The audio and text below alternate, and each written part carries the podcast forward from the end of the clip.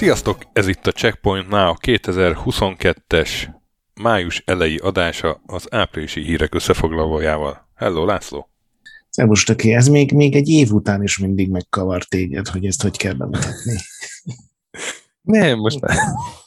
Mi azért, mert tartottam ezt a kis hatásszünetet, ami Kivéve, ha kivágod azt a hatást. És, és, és, és, amit ki akartam vágni, hogy ne, ne is értesüljenek róla a hallgatók, hogy itt Arra gondoltam, bizonytalanodtam, de te szóvá tetted, hogy semmiképp ne tudjam kivágni, erre gondolsz?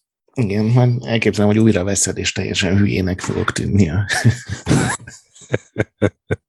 hát szervusz!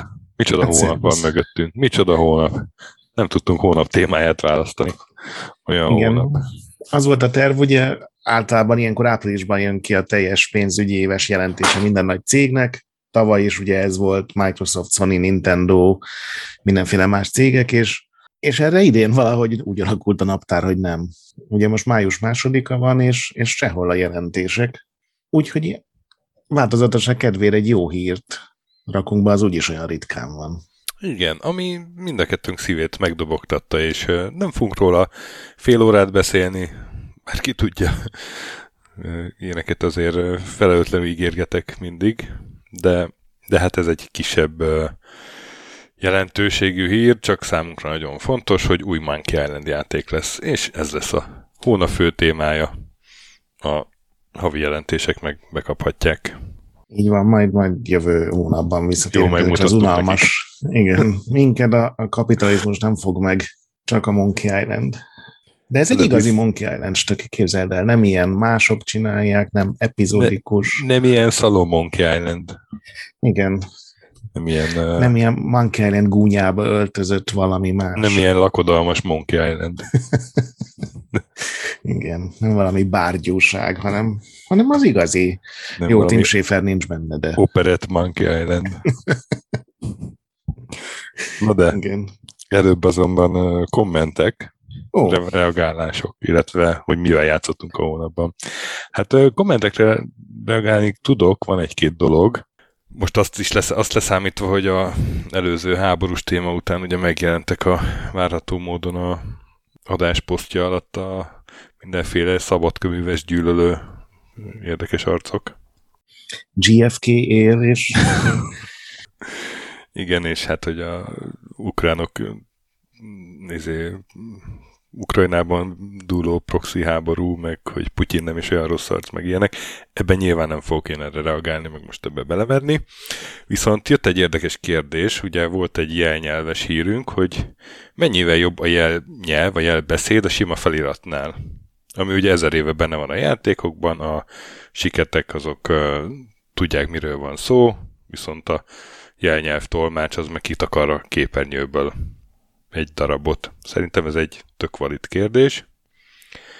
És, szeren- és szerencsére meg is, vás- meg is válaszolta egy másik kommentelő, hogy a különbség az információsűrűség. Hogyha feliratot olvasod, és közben hallod a, a filmet, te, mint halló ember, akkor, akkor az mindig többet ad, ismeretlen nyelvvel is. Aki siket, az meg ugye a hang által közölt részből kimarad, a, nem, a tempót, a tagoltságot, érzelmi töltetet, ilyeneket ő, ő nem kap meg, csak a feliratot, viszont egy jó nyelv, jelnyelven mutogatott uh, ilyen előadás ezekből valamennyit vissza tud adni.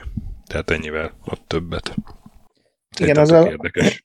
Az a videó, amin ugye bejelentette a Microsoft, hogy ez a Forza Horizon 5, itt teljesen váratlanul egy autós játék, bár ebben azért van legalább valamicske sztori, meg küldetések, meg ilyesmi. Tehát abban a videóban, amit bejelentették, ott is ezt mondják, hogy ez az egyik leggyakoribb kérdés.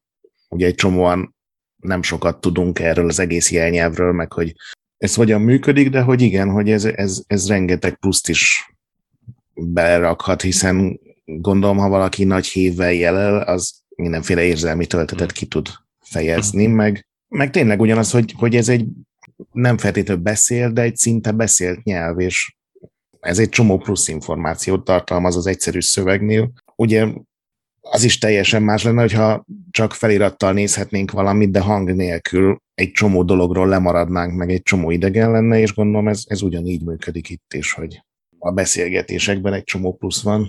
Úgyhogy szerintem ez mindenképpen egy jó dolog, még igen, akkor is, ha mi igen. speciál, nyilván egy, jelenleg nem fogjuk kihasználni, de szerintem rengeteg játékos van, aki egyébként én meglepően nagy számok vannak, ilyen százalékos arányok, én Amerikáról láttam, hogy ilyen uh-huh. játékosoknak ilyen 5-10 százaléka is akár nem feltétlenül siker, de hogy, hogy hallás problémákkal küzd, úgyhogy ez nem is egy olyan dolog, uh-huh. ami, hát, ja. ami egy ilyen ami lekezelően azt mondjuk, hogy három emberen segít, egyébként meg ja, abszolút, három persze. emberen segíteni. Nekem Sopronban, házba, ahol fölnőttem, ott, ott volt ilyen szomszédunk, ahol a családból négy emberből három ilyen volt, és ide költöztünk ugye Norvégiába, és itt is van egy ilyen szomszédom. Ilyen külön csengője van amivel nem tudom, nem tudom hogy jelez a lakásba, de... Ugye ez... Gondolom fényjelekkel, de egyébként ez is milyen dolog, hogy sose gondoltam eddig rá ebben Igen. a másodpercig, amíg nem mondtad, hogy, hogy például a csengő is egy tök újra kell gondolni. Igen. Aztán jött egy olyan reakció, hogy tök jó, hogy a ilyen Blizzard, meg Activision, meg mindenféle ilyen pereket, meg uh, piszkos ügyeket uh, napi renden tartjuk, és mindig reagálunk rá, de figyeljünk arra, hogy ne essünk át a túloldalára, és ugyanolyan szinten beszélünk az ilyen Activision, Blizzard dologról néha, mint, mint az ilyen indie cégeknél, vagy, vagy egyes Sony alkalmazottak esetében, ahol még nem bizonyosodtak be a dolgok. Én, én erről beszéltem kicsit hosszabban a, a Blizzardos adásban tavaly, hogy, hogy én abszolút egyetértek abban, hogy egy ilyen kicsit távolságtartó újságírói attitűd az, az ezeknél az eseknél abszolút elvárható. Viszont azért azt is látni kell, hogy hogyha egy tömegek állítják ugyanazt a káros gyakorlatot, akkor már így kb. árnyalatokról lehet vitatkozni, illetve ne felejtsük el, hogy óriási eszköztáruk van ezeknek a, az érintetteknek, ha esetleg van vaj a fejükön, hogy uh, valahogy kihúzzák magukat a vádak alól, vagy legalább részben kimosakodjanak. Ugye erre a Birkhoz bűgy egy jó példa. De igen, tehát vettük a jelzést, és például a Sony perben ma is lesz egy ilyen árnyalás, és ezeket mindig napi renden tartjuk, azt is, hogyha, hogyha valami így kicsit árnyalódik, de arra is, tehát egy olyan hírünk is lesz, tehát arra is lesz példa, hogy hogyan húzza ki magát valaki, vagy hogyan próbálja elkenni egy cég a, a botrányt. Igen, és én ehhez még saját véleményként azt tenném hozzá, hogy pont ez, hogy elkezdtünk ezekkel foglalkozni, és egy kicsit mi is jobban utána néztünk meg, belenéztünk meg, ugye most kezdenek el jönni ezek a hírek. Én úgy látom, hogy ez egy teljesen rendszer szintű probléma, kis cég, nagy cég, nagyon kevés lehet, ahol semmiféle probléma nincs.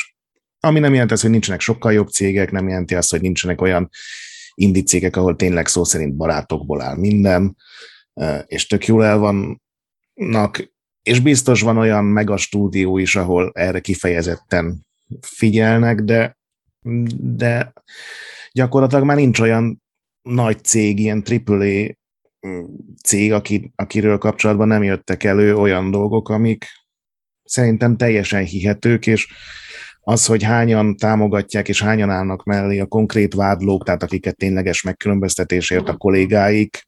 Én nem vagyok bírósági újságíró, én nem érzem úgy, hogy extrém, objektív hozzáállás kéne tanúsítanom addig, amíg nincsen erről jogerős végzés, főleg azért, mert ezeknek az eseteknek a nagyon nagy része egyelőre nem is végződik jogerős végzésben, mert a balhék kikerülnek, erre jön valamiféle reakció ezektől a cégektől, de perek nem nagyon vannak ebből, mert...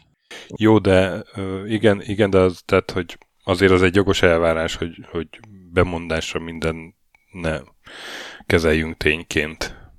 Csak azért ilyeneket nem tehát hogy a, hogy a híreknek az apropója az nem ilyesmi szokott lenni, hanem például, hogy az mindi uh, stúdióknál egy ilyen egy évig tartó oknyomoz, oknyomozás előzte meg azt a videót, ami elkészült. Igen, és ahhoz is gyakorlatilag minden stúdiónak a legalább 30-40 százalékának adott esetben névtelenül, de benne volt a véleménye, a tapasztalata. Tehát ez tényleg nem annyi, hogy valaki fölírt Twitterre, hogy velem történt X és Y dolog. É, igen, igen. Egyébként arra meg egy jó példa a Twitterre, Twitteres izére, hogy velem történt ez, és az a Chris Avellon, nem tudom azt mennyire követted. Igen, igen, igen. Hogy ő, ő egy évig nem nagyon szólalt meg érdemben valamilyen át, általános izé bocsánatkérést kiadott, aztán egy év múlva meg kiadott egy, uh, egy ilyen... bocsánatkérést. Hát az nem, abban azért voltak elég meggyőző részek abban az anyagba, őszintén szólva. Nem tudom, azt végigolvasta, de konkrét Twitter üzenetekkel, közös fotókkal, dátumokkal, hogy, hogy ott, ott nagyon nem állt meg a, annak a lánynak, vagy két lánynak a narratívája, akik ezt robbantották az elején. Nagyon nem, nem úgy állt meg, ahogy, ahogy ezt ők az elején borították, és nem mondom azt, hogy Chris Avalon az az akkor teljesen tisztázta magát, hanem, hanem hogy ez, ez, ez pont egy olyan eset, hogy, hogy itt tényleg nem tudom, egy, egy, egy nagyobb nyomozást tudna dönteni, vagy nem tudom, de hogy ez nem ez, ez konkrétan ilyen Twitter üzenetek kell. Hát ugye maga is a, a MeToo eredetileg is Twitteren robbant ki, meg a Bill Cosby ügynek is egy csomó twitteres szála volt, úgyhogy én nem azt mondom, hogy a Twitter teljesen ja, ja, ja. Nem csak, hogy, hogy ez egy, ez, ez nekem egy ilyen, hogy is mondjam, ilyen ritka ellenpéldának tűnik ez a Chris Avalon ügy, hogy, hogy azért tényleg nem mindig az van, hogy amit a twitterező írnak, az úgy van, miközben általában azért valószínűleg úgy van. A, mármint, hogyha így konkrétan névvel kiáll valaki, hogy igen, én is egy áldozat vagyok, és ami, ami ez óriási bátorság kell nyilván.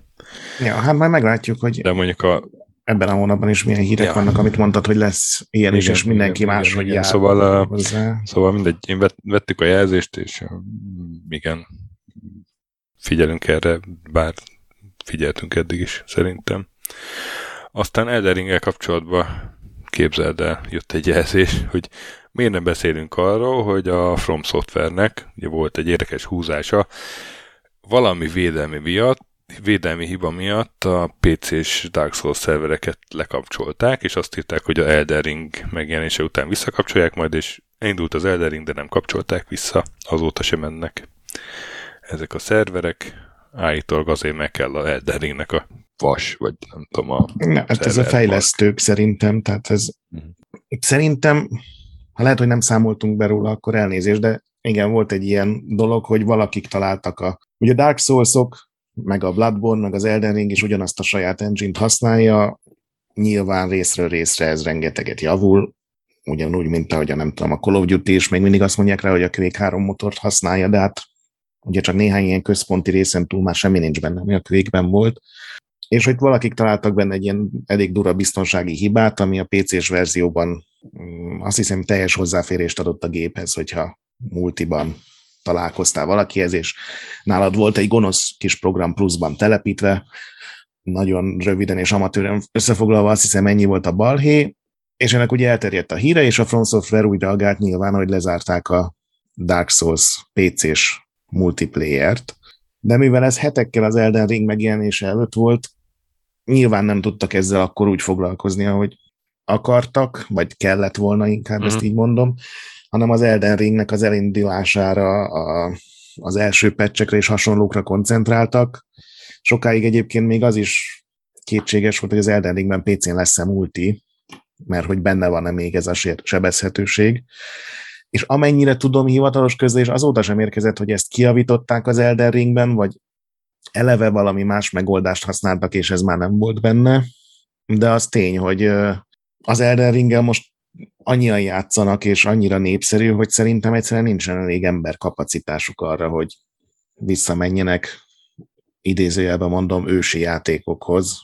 rendbe hozni, ami nyilván nem egy fair dolog azoknak, akik PC-n Dark souls Remélhetőleg ez nem lesz elfelejtve, azért most már az Elden Ring ugye kapott négy-öt nagyobb patchet, szerintem már egész jó állapotban van, mármint én nekem eddig sem volt vele bajom, de mindig átolvasom, hogy miket javítanak ki, meg miket egyensúlyozgatnak, és tényleg volt benne pár elég meredek programhiba, amiket már kiszedtek, úgyhogy remélhetőleg előbb-utóbb oda tudnak erre is figyelni. És ha már Elden Ring, mivel játszotta az elmúlt hónapban? Képzeld el, viszonylag keveset Elden Ringeztem. Na. Ilyen kis dungeon csináltam meg, meg elkezdtem a tovább menni, de eljutottam oda, ami néha ilyen a Dark Souls-ban is volt, hogy nem érzem úgy, hogy elég fasz a karakterem, de nincsen kedvem 20 ennyi videót végignézni, hogy milyen jó bildet kéne uh-huh. csinálnom, és ahhoz tudod összeszedni a megfelelő fegyvert, meg a páncért, meg a pajzsot mindenféle más helyeken, úgyhogy kicsit lassabban megyek. Amikor meg ugye beidézek társakat, akkor ez pont az a hely, ahol egy másodperc múlva jön egy ilyen gonosz megszálló játékos, és széttép.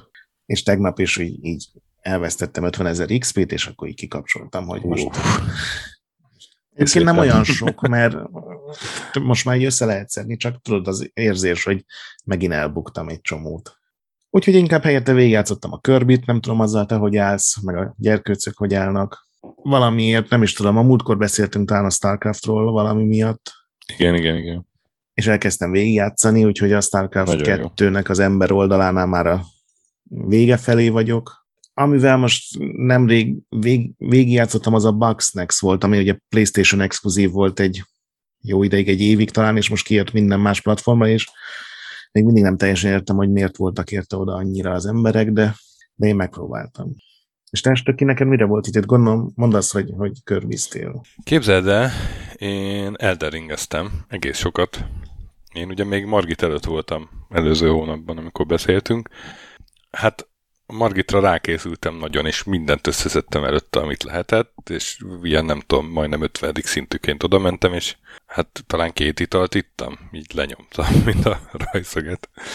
Aztán lenyomtam Gódrikot is, meg azt egész kastélyt megcsináltam, aztán most uh, Liurniában kóbászolok, és, uh, és most értem egy a részhez, hogy meg úgy felfedeztem ott már más, más területeket is, nem csak Rillióniát, hanem mi ez keletebbre is, ott, ott azt a durva régiót. Uh, én most tartok egy, egy kis szünetet. Nem most értem el oda kb. ahol, ahol te vagy, fejben legalábbis, hogy, hogy nincs egy normális páncélom, és nem tudom, most már egy az elég hiányzik, meg gondolkodom, hogy váltsak-e esetleg kasztot, mert már szereztem ilyen lárva könnyet, vagy mi az Istent, amitől újraoszthatod a pontjaidat. De nem tudom, ilyen egy-két videót megnéztem, de én sem akarok ilyeneket nézni, így magamtól akarok rájönni, amennyire lehetséges. Aztán ami elmegy mellettem, az elmegy mellettem, le van szarva. Ja. Ott az de... még szerintem teljesen működő. Aha, de igen, aztán képzelek Ghostfire-t okioztam, Na. Hát majdnem a, majdnem a végéig elmentem. Te azt végigjátszottad? Igen. Mert arról nem nagyon beszéltünk az előző adásban, egy kicsit esetleg beszéltünk most. Uh, ugye ezt 2019-es E3-on jelentették be, Mikami Shinji stúdiója csinálta a Tango. Uh-huh. Ebből kiindulva én azt hittem, hogy horrorosabb lesz.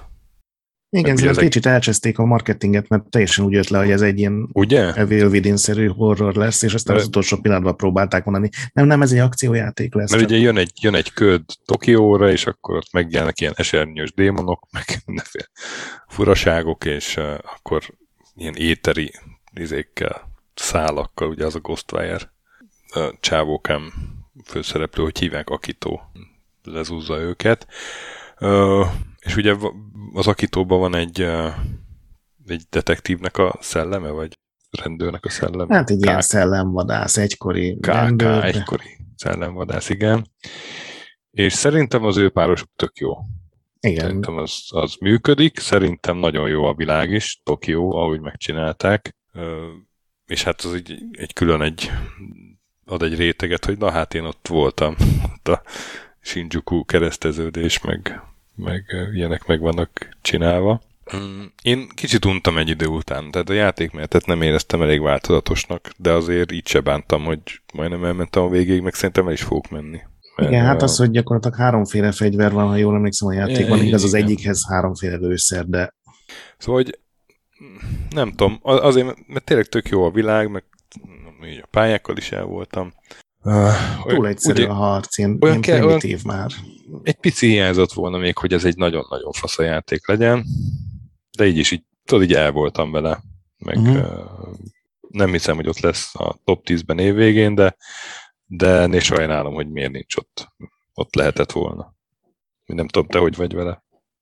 Ugyanígy, hogy, hogy nem volt rossz, hanem monotonitásba átment, tehát hogy minden csata ja. vége felé már ugyanaz volt ez a lopakodok, lövöm a zöldet, a végén, amikor már volt rengeteg nyilvessző, meg bármikor lehetett venni, és már nem voltak pénzproblémák, akkor mindenkit messziről lelövöldözgettem, de olyan kicsit unalmas lett. De maga a világ, meg főleg az első egy-két óra, azt szerintem nagyon jó. Uh-huh. Igen, igen, igen, igen, igen. Tehát így, így nálam úgy volt, hogy ha ilyen grafikon lenne, hogy az első két óra az tényleg nagyon magasan volt, élveztem a hangulatot, a látványt, a, akkor még a sztori is úgy pörgött előre, aztán a ez így kicsit leült, igen. Plakner Balázs kollégámmal beszéltem, aki, aki elment a végéig, és ő, ő azt mondta, hogy a végére a sztori ilyen egészen érdekes lesz. Hát Tehát, nekem hogy... erről teljesen más a véleményem, de nem akarok spoilerezni, úgyhogy nem mondom el, ja. hogy miért. Oké. okay. De szerintem, aki mondjuk a japán kultúrát bírja, mert arra is egy csomó utalás van, meg, meg Tokiót, az tegyen vele nyugodtan egy próbát. Igen, kicsit felszínes minden tekintetben valahogy. Talán nekem ez a, ez a legjobb jelző, amit így most eszembe jutott, de nem rossz játék tényleg. Igen. Aztán egy kicsit tunikoztam is, vagy ilyen, nem tudom, három-négy órát beletettem, nagyon cuki, és óriási ilyen labirintusszerű pályája, vagy terepe van, játéktere van, úgyhogy ott, ott annak szerintem neki fog menni még egyszer az elejétől, úgyhogy rendesen akár jegyzetelem, hogy mi, hol, mi, mi merre van, vagy hát én autótérkép funkciót nem nagyon láttam benne még. De cuki, és hát vannak rá hogy később ez nehezedni fog, és csomó kihívást fog jelenteni. Remélem azért nem a, a Celeste szintjén. Nem, nem, nem. A Celeste az, az elég brutális szint. És képzeld el, hogy körbiztünk, mondanám, de az a helyzet, hogy én nem nagyon körbiztem, hanem a gyerekeim, akik áprilisban teljesen egyedül kooperatívba végigjátszották a körbit. Nem a white fokozaton, hanem a könnyebben, de akkor is őrült büszke voltam rájuk, mert hát én többnyire ezt azért követtem szemmel, mert én szoktam felügyelni, hogy mit játszanak, meg hogyan. De hát a fő ellenség, hát az valami, nem tudom, hat vagy hét fázisból álló boss, vagy hát az oroszlán beszámoljuk, beleszámoljuk, akkor ilyen hat vagy hét fázis. És hát ott elég brutál volt már egy, gyereknek és így, így tudod, így rákészülnek, és bemennek a gyógyító cuccal, és megbeszélik, mikor kell gyógyítani, melyik fázisba, a, megnézték előtte YouTube-on, hogy milyen alakzatokat lő a egyik fázisba szörnye, hogy akkor mikor kell ugrani, mikor kell vetődni, és anya büszke voltam rájuk. Meg is értem. Hogy ezek nem lesz gondjuk, amikor majd belenőnek a Elden Ringbe. Ja. Úgyhogy nagyon, nagyon büszke voltam, és hát a, a vége, Körbi vége, hát az, az mi? Az, az, igen, az, az, az én is meghökkentem. Az egy felnőtt japán szerepjáték vége kb. Igen, ilyen Neon Genesis Evangelion, vagy Mass vagy Effect jellegű. Így kiderül, hogy ott egy lény így a, be akarta kebelezni az összes többi életformát, de valami kormány kísérletből itt szabadult ki eleve, vagy valami titkos laborból, és aztán tényleg ilyen, ilyen hatalmas izé, JRPG operaszerű finálé. Nagyon, igen, uh, többször alakot vált. Igen, igen, nagyon elütötte a Kirby addigi cukiságától. Tehát uh, nyilván rettenetesen örültek a gyerekek, hogy végigtolták. Úgyhogy uh, Adél most 29-én volt 9 éves, megkapta a játékot, amit kért, Super Mario Party, úgyhogy oh. kör, Kirby már el is van felejtve, azt kell mondjam. Jaj. Akkor most már végre te is leülhetsz mellé. Igen. Na hát ezekkel játszottam. Egész sokat játszottam áprilisban. Ja, hát most utaztatok, úgyhogy ha máshol nem, Ja. akkor volt. Na, és akkor beszéljünk végre aktuális főtémánkról. Új Monkey Island játék. Ron Gilbertel. Gilbert? Ezt soha nem tudom, hogy kell mondani. Mindig Gilbertnek mondtok, most már ne hagyjunk fel. És Dave Grossmannel, akik a eredeti Monkey Island két alkotója a háromból. Tényleg, amíg Tim Schafer valahogy három poén erejéig beszállna, akkor, akkor aztán tényleg minden tekintetben egy teljes értékű folytatás lenne. De igazából így is az. Hát a Monkey Island jelentőségéről nem tudom, kell-e beszélni. Hát már volt több adásban. Volt, A harmadik részről volt igen. mini, volt ugye adás. 90-ben jelent meg, ugye? Ha jól emlékszem. Úgy rémlik, hogy 90 Az első, lehet, igen. És hát azon túl, hogy nagyon vicces játék volt, és narratív oldalról is adott az új fajta megközelítést. Játéktechnikailag az volt a, a nagy vívmány, hogy ez volt az egyik első kalandjáték, ilyen, az ilyen grafikus kalandjáték közül, amiben nem nagyon lehetett meghalni. Illetve csak egy helyen, de az is poén volt, ugye, amikor 10 percig igen. Nagyon kellett kepeszteni. nagyon kell kepeszteni, és, és, és ez egy új irányt szabott azért a Lucas arcon belül is, meg, a, meg hát nagy hatása volt a teljes műfajra is. És Ron Gilbert az a második rész készítésénél kiszállt. És utána, utána? Vagy azt még befejezte? Az még, az még ő volt. Ja, bocsánat, a Tentacle elején szállt ki akkor, ugye? A, igen. abban nem volt benne, igen. Igen, igen. És hát utána ugye voltak még Mankelni játékok, Voltak köztük jók is, vagy hát egy és nagyon jó. ő, ő azért ilyen eléggé, ugye Grumpy Gamer néven indított blogot, hogy ő, ő eléggé finnyogott a többségükre. Csak a harmadik része nem, ugye a Curse of the Monkey Island, ami, amire azt mondta, hogy tetszett neki, csak a végével nem volt kibékülve, hogy ott ugye full happy end a vége, és hogy Guy- Bestripwood, a főszereplő, az nem kapott egy full, full happy endet. Ugye ez egy ilyen vicces, kalózos környezet, amiben a Guy Bestripwood egy ilyen bot csinált a kalóz, aki mindenféle halálos kalandba keveredik a ilyen zombi kalózokkal leginkább. Aztán volt egy 3D rész, az volt ami, az Escape from Monkey Island, ugye? Ami, Igen. ami már nem sikerült olyan jól, meg a Tales of the Monkey Island volt, ugye a, az epizódikus, amit a Dave Grossman csinált, vagy hát a ő cége. Én azzal egyébként nem játszottam, mert nekem azt taszította kinézete, az ilyen primitív 3D Én, volt, de valahogy játszottam, de az egy, az egy ilyen, nem tudom, ilyen, ilyen nagyon... Uh, ha nincs ráírva, vagy Monkey Island, akkor lehet, hogy jobban tetszik. De tudod, ugyanúgy, mint a Sam Max, ugye ott is volt egy ilyen epizódikus teltél játék.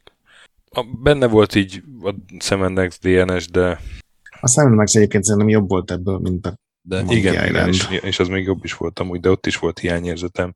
bőven, Monkey igen. Monkey Islandnél sokkal nagyobb. Na és hát Ron Gilbert az többször lenyilatkozta, hogy ő aztán soha az életben nem csinál többet Monkey Islandet, meg, meg azt is, hogy hát tulajdonképpen tök szívesen csinálna, csak hát teljesen kizárt, hogy tud. És ö, 2016-ban a Disney-vel egyezkedett, hogy adják, adják már oda neki a Monkey Island meg a Maniac Mansion jogokat. Valahogy azt meg akarta ott venni. Disney kérdezett, hogy mit? Igen. Kicsoda maga. Honnan tudja a számomat? Milyen Gilbert?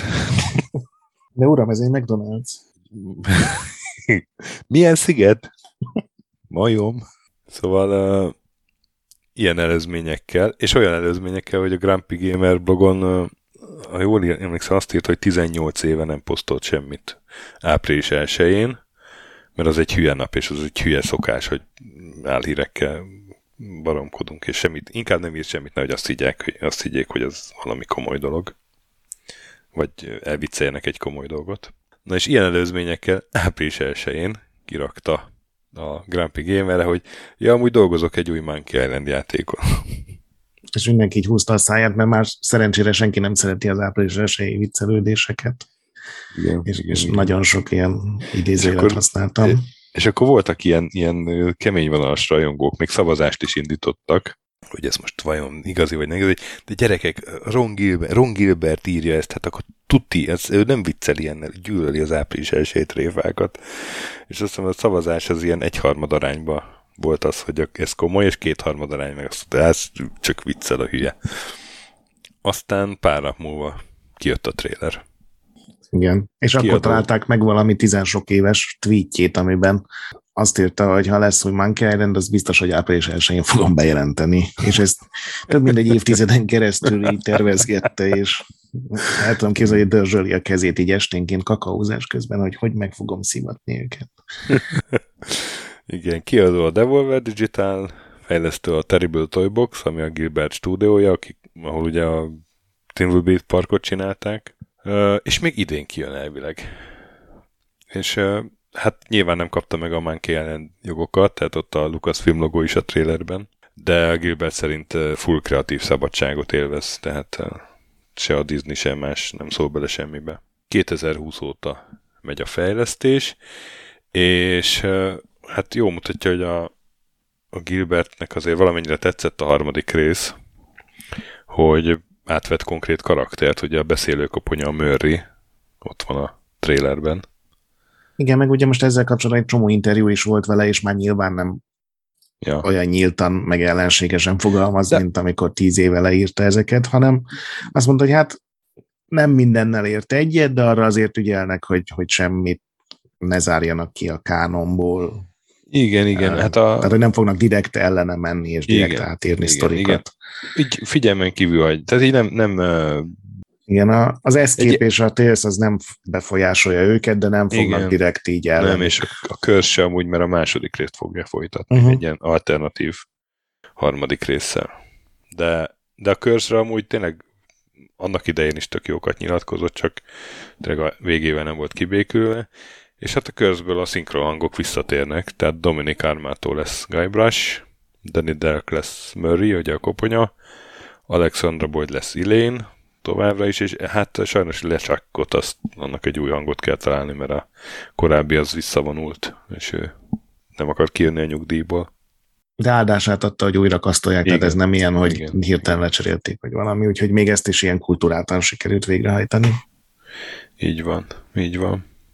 Lesz benne Melee Island, ugye az első részben, ahol kezdődik az egész kaland, ahol a három fontos kalóz megjelenik de valahogy a állítólag a Mankellen is benne lesz konkrétan a majomsziget.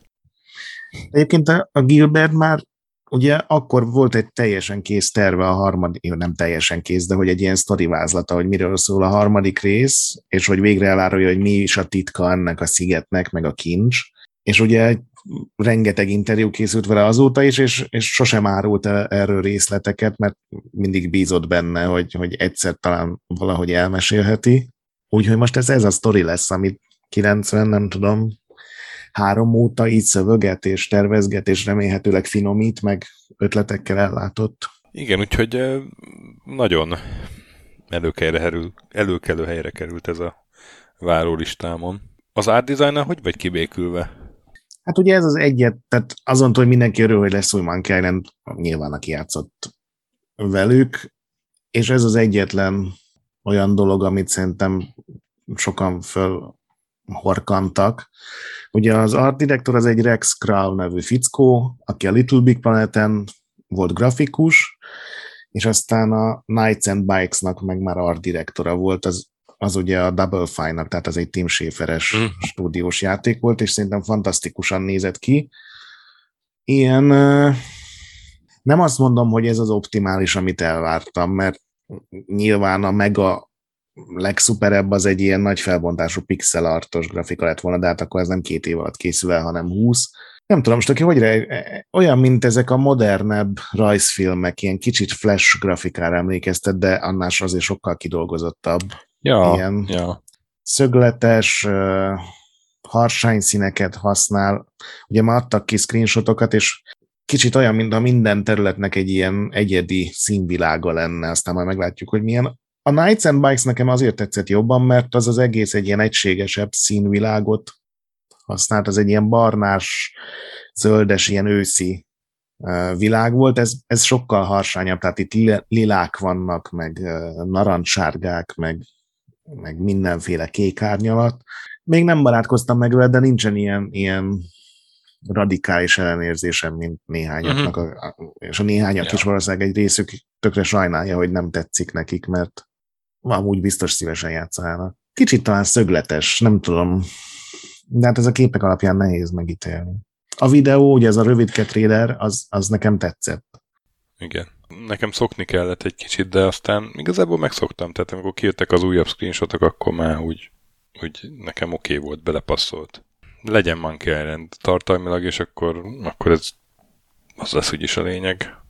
Kíváncsi leszek, hogy, hogy mennyire fura. lesznek animálva ezek a hátterek egyébként, amik ugye így megvannak. Mm. Most itt pont nézem a, a egy ilyen kulcsboltos NPC-nek az üzlete is, hogy itt a, a függöny, meg a, a madár, meg a minden a háttérben, vagy ezek animálnak-e, vagy ilyen állókép lesz, hát ezt majd nyilván meglátjuk, de én megbarátkoztam vele viszonylag hamar. Mondom, a színek, uh-huh. színkombinációk az, ahol néha még most is fölkapom a fejemet, hogy ez elég merész, de hát aztán elolvastam szegény Ron Gilbertra, nem szegény, de hát, hogy ugye rengeteg interjút adott ilyen marketing okokból, és hogy néhányat a nagy leleplezés után pár nappal, mert ugye nem fér be mindenki egy napra, és ott ilyen szomorúan mondja, hogy, hogy egy csomóan leírják, hogy nem, nem ezt a grafikát várták, és hogy ez így mennyire bántja őt, hogy nem is adnak neki egy esélyt, hogy rendesen megnézzék. Uh-huh.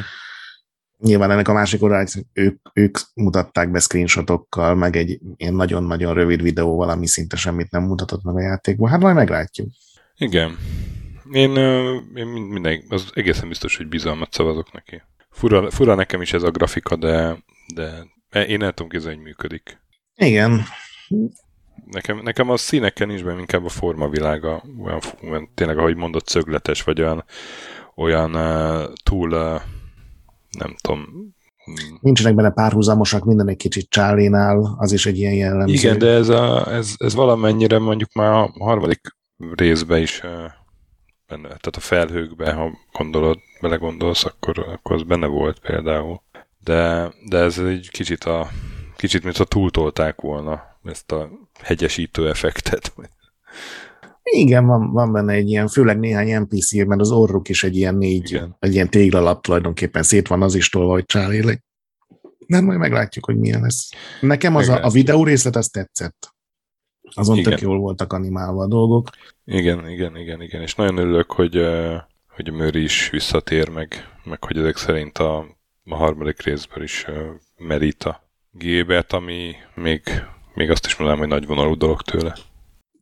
Igen. És hát azzal gyakorlatilag akkor el is spoilereztük a játék végét, hogy nem lesz valószínűleg happy end, és biztos, hogy egy újabb csávával fog kerülni ez a szerencsétlen Guybrush, hogyha ez volt a fő baj a hárommal. Igen, Azt is nyilatkozta egyébként, ami tök érdekes volt, hogy hát azért 30 éve, hogy ezt ők annó kitalálták, meg megcsinálták, nem ugyanolyan lesz a, a, a humor sem, mint akkor, mert ők is, tehát 30 év alatt azért mindenki iszonyatosan sokat változik, és hogy azt nyilatkozta, hogy egy kicsit fél attól, hogy ugye ők megváltoztak egy irányba, de hogy nem biztos, hogy minden akkori játékos ugyanabba az irányba mm. változott. Mm. Uh, és aki csak extrém nosztalgiára készül, hogy pontosan ugyanolyan poénok, pontosan ugyanolyan karakterek lesznek, az, azt nem fogják tudni kielégíteni, mert már nem ugyanazt akarják, mint 30 éve, ami szerintem teljesen érthető. Persze. Hát, uh, hajrá, hajrá Ron Gilbert. Szerintem mindenképpen jó hír, és az, hogy 30 év után így fölkapják a, az eredeti fejlesztőkkel a, a, a fonalat, az meg egy ilyen külön csoda, tehát ez így extrém ritkán fordul elő. Igen, és ez, ez valahogy a Devolver Digital felől érkezett. Tehát ő, ő kötötte össze a Ron Gilbertet a Disney-vel még annak idején. Igen, erről is nyilatkozott a Gilbert, hogy a, ugye ő neki nem feltétlenül a Timberwind Park után elkezdett, elkezdett csinálni egy RPG-t, de azt mondta, hogy az nem volt annyira elégedett, de azért járkárt mindenféle eseményre, ez még ugye Covid előtt volt, amikor rengeteg ilyen fejlesztői konferencia, kisebbek, nagyobbak egyaránt voltak, és az egyik PAX kiállításon az egy ilyen amerikai, a Penny Arcade-es képregényes csapat által szervezett ilyen kiállítássorozat, és ott találkozott a Devolvernek a, az egyik ilyen menedzserével, és elsírta neki bánatát, hogy ugye nem tudta megvenni a Disney-től a jogokat, mert a Disney nem nagyon foglalkozott vele, miközben számolgatták a Marvel milliárdokat, és akkor mondta neki ez a Nick Drake, nem Nick Lowry nevű fickó, hogy neki az egyik legjobb barátja az a újraindított Lucasfilm Games-nél dolgozik, és pont a licenszelési csapatot vezeti, úgyhogy ha gondolja, akkor megpróbálhatják rajtuk keresztül, és akkor így jött a képbe a egyrészt a Devolver is, mint kiadó, és azt mondta, hogy gyakorlatilag ilyen extrém hamar, mindenféle gond nélkül megegyeztek. Tehát ez is ilyen, ilyen szerencse, tudod, hogy kit ismersz, jó, jó pillanatban, jó helyen vagy, és kiderül, hogy az egyik legjobb cimborája a beszélgető partnerednek az, akihez a múltkor nem jutottál be. Igen. Na hát, kb. ennyit tudunk beszélni, nem? Igen, én nem vagyok róla meggyőződve, hogy ez idén kijön, mert semmi nem jön mostanában ja, hát ki az, akkor, az persze, amikor persze. ígérik, de hát ha. Hát ha. Na és hát van ez a rovatot, hogy egy éve korábbi fő téma helyzete ma, de hát ezt ugye is mondtuk, hogy a éves pénzügyi jelentések nem jöttek ki, úgyhogy erre következő hónapban visszatérünk, úgyhogy jöjjenek kurrens híreink a hónapból. Ugye beszéltünk múlt hónapban, hogy a Fortnite az elkezdett gyűjteni Ukrajnát segítő szervezeteknek. Két hét bevételét ajánlották fel egy elég sűrű játékidőszakban. A két hét le, letelt áprilisban 144 millió dollárt gyűjtöttek össze, ami brutál. Az, az majdnem 50 milliárd forint. Igen, az két hétre nem rossz bevétel egyébként így. Azért... Ebből is látszik, hogy, a, az Epicnek tényleg van pénze mindenre mostanában a Fortnite miatt. Ezért már lölő is lehajolna. Hát megint fogsz kommenteket kapni. Nem, megint politizálunk, igen. De hát tényleg lehajolna. Persze, ki ne hajolna le 50 milliárd forintért hülyék hát vagy. ki lehajolna. Talán még én is. Ezt több alap fogja kapni, az ENSZ menekültügyi szervezete, a UNICEF, világélemezési program, szóval nem alapvetően nem fegyveres dolgokra megy el, hanem tényleg a menekülteket támogatják inkább. Igen, azt az elején mondták, hogy semmiképpen nem akarják, hogy ezeket katonai célra fordít bárki, úgyhogy uh, nemzetközi szervezeteknek ajánlják fel. Ez a, hm. ez a ponton elnézést kérnék, ha néha elmegy a hangom, de múlt héten beteg voltam, és teljesen elment a hangomra, és most kezd visszatérni, és aztán uh, Ghost Recon, Breakpoint, és az olyan nagyszerű NFT-i Ugye erről tavaly már beszéltünk. A fejlemény az, hogy eh, a játék új címe Tom Clancy's segreesés, hiszen gyakorlatilag Ubisoft ezt feladta, ezt a dolgot. Igen, az egész Breakpointot nem csak az NFT. Igen, igen, az egész játék. A szerverek még egy ideig menni fognak, de több frissítés nem lesz. Igen. Hát nem Egyébként furcsa, mert, mert pont elkezdték volna átalakítani, vagy a közepén voltak egy ilyen nagy átalakításnak, amit a közösségnek az a pici megmaradt lelkes része, az tök jól fogadott. Uh-huh. Tehát ilyen végre ilyen régebbi típusú Ghost Recon-nál kezdték el néhány tekintetben átalakítani, nyilván nem teljesen, és így a semmiből érkezett ez a hír, hogy akkor így ennyi volt, srácok. Sorry, és hát ez az NFT-knek a mai állapotát is tökéletesen megmutatja, hogy megvettél egy sisakot, de jelenleg nincs olyan technológia, ami azt lehetővé tenni, hogy azt más játékban felhasználd. Tehát van egy, van egy fájlod, ami azt mondja, hogy ez a sisak a tied, de mivel a játék gyakorlatilag ezután elég gyorsan el fog néptelenedni, ezt így nagyon nem lehet felhasználni. Úgyhogy... Ja, uh, erről ennyit. Igen. És aztán Elden Ring hír. Nem tudom, olvastad de ezt. Volt egy... Hát ezt én, én raktam be a doksiba. Ja, jó van. Azt hittem én voltam én ügyes. nem. Kínai kínai tűzoltóról beszélsz, nem? Igen, igen. Aki 2013-ban súlyosan megsérült, és nyaktól lefelé lebénult. Zhu Ming... Chu Ming... Nem. Zhu Ming Chun. Jó mondom. Hát megtettünk mindent. Ja. Szóval ő 2018 óta játékokat streamel, ebből él már igazából. Van egy szerkentyű, amivel játszik, két cső a lényeg, amikbe mindenféle módokon belefújkál, és akkor így tudja irányítani a játékokat, és így végigjátszott a Elden Ringet. Egy Magic build tehát így gondolom sokat lőtt távolról, meg nem nagyon kell abba ugrálni, vagy kevesebbet legalábbis megnéztem egy videót, és nagyon durva, hogy mozgatja Brutál, a kamerát, nagyon meg durva. közben saját magát, és lövöldözik, és kemény. néha kitér. Igen, igen. Igazából jobban használja ki a szorszerert, mint én, ami nyilván az én képességeimre elég durva, de nem tudom, le a kalappal. Igen, igen, igen. Nagyon kemény tényleg. Aztán ikerhírek jönnek. A Microsoft reklámokat tesz a free-to-play játékokba, és a kapcsolódó ikerhír, hogy a Sony reklámokat tesz a free-to-play játékokba. Mind a két, két hírt a Business Insider írta meg, kommentár nem jött a cégektől, de az a lényeg, hogy ilyen um, újfajta hirdetési helyeket, vagy, vagy új lehetőségeket mm, keresnek, hogy a free-to-play játékokba hogyan lehetne hirdetéseket rakni. Eddig is voltak free-to-play játékokban hirdetések, nem? Ez a dinamikus hirdetés, tehát hogy eladhatsz reklámhelyeket, például, ah, hogy teszem ja, hogy azt úgy. egy, Aha, értem. nem akarok konkrét játékcímet mondani, de mondjuk egy ingyenesen letölthető nyilván benne vannak esetleg mikrotranszakciók, egy versenyjáték, és akkor a, a ja, táblák akkor, az út ah, mellett. Tehát akkor nem úgy hirdetés, hogy hogy meg kell nézned egy hirdetést, hogy kapjál öt magyarót, mert magyaróval működik a játék, hanem, hanem hogy mész a, mondjuk az autóval, a autópályán, és ott a virtuális uh, izék Igen. óriás plakátok mit ábrázoljanak. Igen, egy ilyen konkrét eset már volt korábban, ugye a Burnout Paradise-ban, Amerikában volt egy nagyon rövid ideig az IE-nek egy ilyen kísérlete. Azt mindenki ellenszemvel fogadta, tök mindegy, hogy magával a reklámozott termékkel mhm. milyen kapcsolata volt. Ha jól emlékszem, Coca-Cola volt, meg mutatva, hogy ez mennyire régen történt, még azt hiszem az Obama kampány vásárolt a második talán néhány ilyen virtuális hirdetőtáblát, csak egyrészt a design teljesen elüt magától a játéknak a dizájnjától, főleg, hogyha egy kicsit ilyen rajzfilmesebb játékról van szó, és tudod, megjelenik egy, egy sima hirdetés, az olyan hülyén néz ki. Mm. Ilyen tök idegenül, meg az emberek nem szeretik a hirdetéseket. Én legalábbis mindent megteszek, hogy sehol ne kelljen hirdetéseket látnom. Azt mind a két információnál hangsúlyozták, hogy csak a free-to-play játékok, a ultracinikus ember nyilván hozzátett, hogy egyelőre, Ismersz ultracinikus embert? Ah, én? Nem.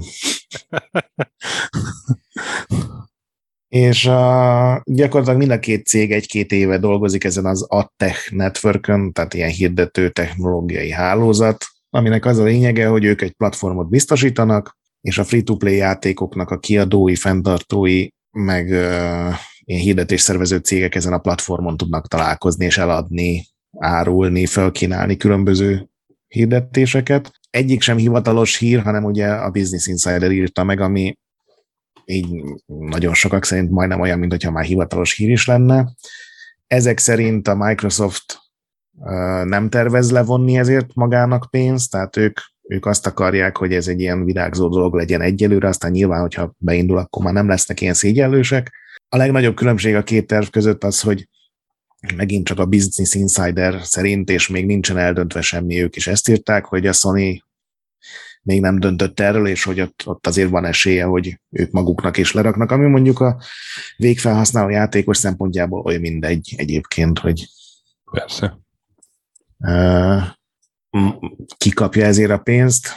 Alapvetően azt mondanám, hogy ez egy borzalmas ötlet, de az, hogy csak free-to-play játékokban van, és ott esetleg egy ilyen plusz lábat adhat ezeknek a cégeknek, az még akár azt mondom, hogy oké, okay, legyen is, de hát ez gondolom a gyakorlatban azt jelenti, hogy mindenki majd a Fortnite-ban akar hirdetni, nem pedig a ultra hardcore, roguelike, fekete-fehér, albán fejlesztésű játékocskában, tehát nem feltétlenül hiszem, hogy ez mindenkinek jó lesz, de hát majd meglátjuk, hogy ez mikor, meg hogyan vezetik be. Csak érdemes erre felkészülni, hogy egyel közelebb jön a szarjövő. Igen, igen. Hát ugye állítólag ezzel ösztönözni akarják, hogy több free-to-play játék legyen. Gondolom, abból több pénzt tudna jönni ilyen hirdetésekkel, de én nekem ugye elvi gondjaim vannak a free-to-play játékokkal, ezt lehet, hogy már egyszer elmondtam, mert teljesen más teljesen eltolja a fejlesztési hangsúlyokat. Igen, hát ott De az egész játék design arra épül, hogy, Igen. hogy tudjanak minél több pénzt kihúzni belőled. Hát szerintem erről már beszéltünk korábban is, hogy erre konkrétan ja, pszichológusokat, ja, meg, meg közgazdászokat használnak, nem pedig játéktervezőket. Így van, így van. Na jó, vagy hát nem jó, ez van. Aztán a Nintendo szakszervezeteket szabotál, írod. A Nintendo of America egyik dolgozója nyújtott be hivatalos panaszt Washington állam munkajogi felügyeleténél. további részletek nem nagyon vannak, annyi derül ki, hogy a, a cég az állítólag megakadályozta a szakszervezetek létesülését bizonyos dolgozók kirúgásával és hasonló lépésekkel. A Nintendo reagált, hogy nagyon komolyan vesszük, és együttműködünk. Nagyon komolyan veszik a vádat, és együttműködünk. Igen, és hogy más miatt rúgtuk ki. Egyébként ez a szakszervezet alapítás, ez, ez Amerikában egyre többször szerepel, ugye? Igen, John Olivernek Euró... is volt egy külön adása erre. Igen.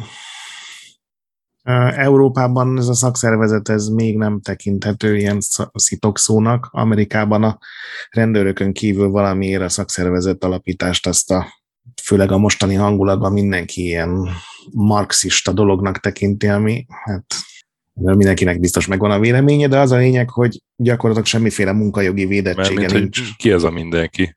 Hát a kedves kommentelők, akik szerint ja az ukránok magukat bombázzák, ez, ez ugyanaz a réteg, akik szerint ja, értem, értem, szakszervezet értem. az ördögtől való. Hát szegény Jimmy Hoffa biztos mondaná erről valami. Ja. Úgyhogy volt nemrég egy fontos lépés, ugye az Amazonnak az egyik raktárában sikerült szakszervezetet alakítani elképesztő nyomás ellenére is, és nem mondom, hogy ez, ez indította be, mert már régebben is voltak erre próbálkozások, de ugye az Activision-nél a Raven-nek a tesztelői, ha jól emlékszem, a BioWare-nek az egyik játéktesztelői brigádja, és most ugye a Nintendo-nál is ezek szerint volt egy ilyen próbálkozás. Amerikában ezt, ezt történelmileg ugye nagyon negatívan veszik, tehát ott ugye régen a dokmunkásokat bérelték fel, hogy verjék szét ezeket a szakszervezeteket követelő munkásokat, most nyilván kicsit enyhébb. Ügyvédeket. igen, hát még nem tudom, melyik az enyhébb, de igen, főleg a Nintendo ügyvéd. De ez tény, hogy a Nintendo azt mondja, hogy más miatt rúgták ki, ez a fickó egyébként ő nem verte ezt nagy dobra, tehát nem ő ment el lapokhoz, hanem valami kisebb híroldal találta meg a washingtoni perek között, hogy van egy ilyen is. Nem tudom, hogy ez mit jelent, csak számomra furcsa volt. Tehát, hogy ez nem arról szólt, hogy ő elszállt volna, nem tudom, a IGN-hez is panaszkodni a Nintendo-ra, hanem csak követte a megfelelő uh-huh. uh, jogi utat. Aztán a Apple sem tűnik felkedvező színben ebben a hónapban. Sem. Nagy a verseny a hónap fél címért, minden évben 12-szer. Igen, egy csomó fejlesztő kapott üzenetet az Apple-től, hogy, tehát, hogy 30 napon belül repül az App Store-ból minden alkalmazást, amit, amit már jelentős ideje nem frissítettek. Igen, ezt azóta tisztázták, ez két évet jelent. Két tehát, hogyha frissítettek. Volt egy játékod, ami tökéletesre Bármilyen csiszoltál. Nap, tehát ugye nem csak játékokra vonatkozik, azt tegyük hozzá. Ja, azt nem is tudtam. De minden nap nem csak játék. Igen. Uh-huh. Hozzám ez a hír úgy jutott el, hogy ilyen játék uh, megőrzési, uh, tehát ja, hát archivációs szervezetek kezdtek el balhézni. Ugye a digitális, a csak digitális játékok amúgy is egy ilyen nagy gondot jelentenek ebből a szempontból, és ez egy elég barátságtalan lépés, hogy 30 napot adnak rá. Ugye az App Store-ban nem is tudom hány millió programban ezek szerint, de játékból is több százezer Ebben nyilván vannak nagy kiadós, uh-huh. nagy mhm. költségvetési játékok, meg olyan is, hogy valaki kódolt egyet, és viccből kiadta, hogy a két haverja le tudja tölteni. Hát ez egy rendkívül szűklátókörű, ostoba lépésnek tűnik, és mióta kirobbant ez a balhé, azóta sem olvastam semmi olyat, ami akár csak egy kicsit is elfogadható védekezés lenne erre. Igen, igen. És most, ha főleg a játékokat nézzük, ott ez egy teljesen hülye dolog. Igen, írtál egy játékot tényleg még öt éve, még egy évig csiszolgattad, úgy érezted kész, és már nem foglalkozol vele. Igen, mert, mert ez, ez, ez, befejezett ez, játék, tehát mit kéne vele foglalkozni? Igen, ez, ez olyan, mintha nem tudom, a könyvesbolt így igen. Van a következő fejezet könyvek, könyveket, amikhez nem írnak hozzá még egy utószót, vagy valami. Igen.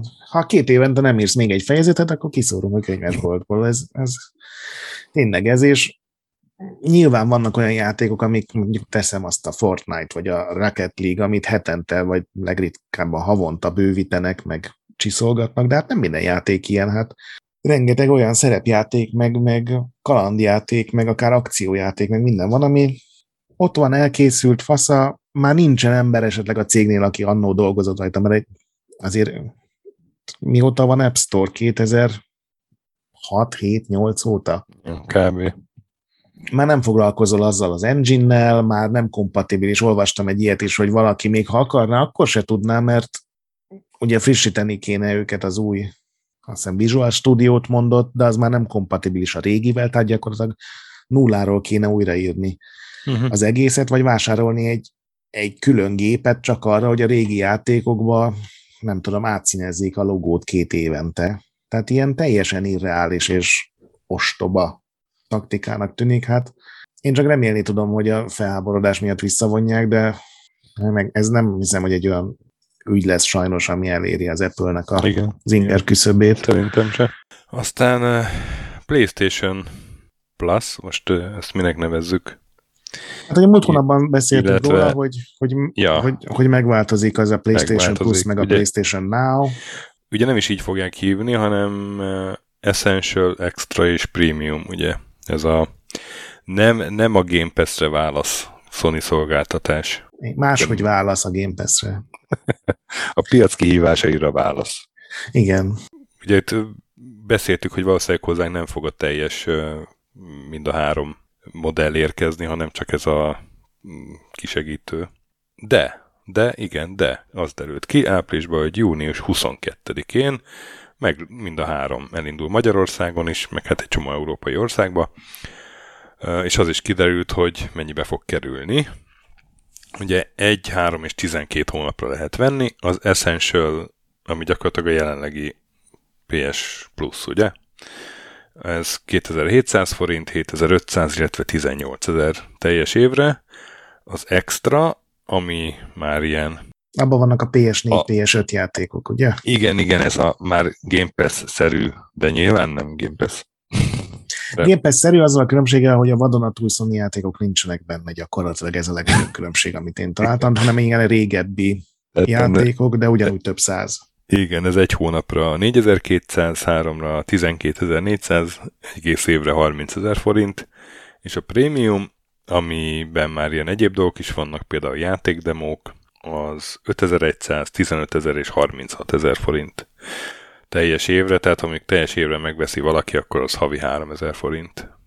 Igen, és amit mondtál, hogy demo, ez a nagy újítás, mert kijött a sony vagy hát Így van. fejlesztőktől szivárgott ki, vagy a fejlesztők baléztak miatta, hogy, hogy teljesen konkrétan fogalmazzak, hogy a sony jött egy ilyen előírás, hogy aki szeretne bekerülni ebbe az es, milyen neve, extra prémium, a legmagasabb szintbe a háromból, annak kötelező lesz a játékába beépíteni, vagy pontosabban, hogy minden játékba kötelező lesz beépíteni egy két órás demót.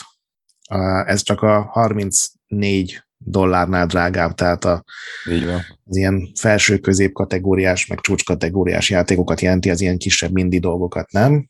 Tehát, hogy minden ilyen játékba kötelező beépíteni egy két órás demót, és ez a demo ez elérhető lesz a legmagasabb előfizetői szinten levő felhasználóknak. Úgyhogy még akkor is, hogyha neked semmi közöd nincs ez a PlayStation mi ez prémium előfizetéshez, akkor is, hogyha a játékod nagykereskedelmi ára 34 dollár fölött van, tehát ez nem is a végfelhasználó jár, hanem a mm. nagykereskedelmi, akkor is egy demót be kell építened kötelezően, különben nem jelenhetsz meg a platformon.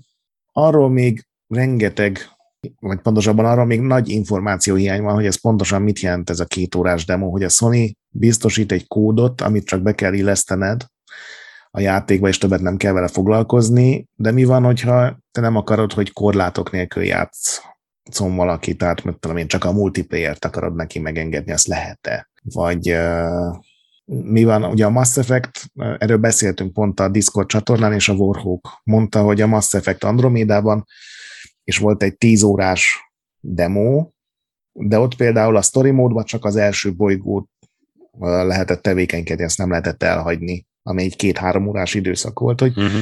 lehet-e bele ilyen trükköket tenni, Úgyhogy erről még sok kérdés van, és ez nyilván a fejlesztők nyakába valami minimális plusz munkát biztos, hogy var, mert ezt ugye be kell rakni ezt a kódot, gondolom le kell mm-hmm. tesztelni, hogy ez minden földrajzi pozícióban működik-e, mi van, hogyha offline megy valaki, akkor is mérje. És hogyha valami extrábat akarsz, akkor meg plusz munka, úgyhogy az, hogy demók kellenek minden játékból, az így vákumba szerintem egy jó dolog, mert nyilván a vásárló ki tudja próbálni. Nekem speciál azzal sincs bajom, hogy ezt egy előfizetéshez kötik, mert ez egy plusz szolgáltatás, ami engem ebben egyelőre ilyen kérdőjeleket ébresztesz, hogy ezt így gyakorlatilag két hónappal megjelenés előtt rányomták a fejlesztők uh-huh. nyakába, hogy azt amúgy tudod-e, srác, hogy neked egy demót kell most csinálnod. Hát meglátjuk, mi lesz. Én még egy olyat olvastam, hogy a megjelenés után három hónapon belül kell ezt megtenni. Ja, azt nem olvastam, lehet, hogy igen. És uh, akkor viszont nem tudom, ha valaki nem csinálja meg, akkor három hónap után kivágják a ilyen brutális hangzana. Ja, érdekes. Én egyébként nem feltétlenül gondolom ezt rossz ötletnek. Nem, ez, a, ez ahogy bevezetik, ez, ez, ez a legellenszenvesebb egyelőre. Igen, hogy... igen, igen, tehát valami fokozatosság azért lehetett volna.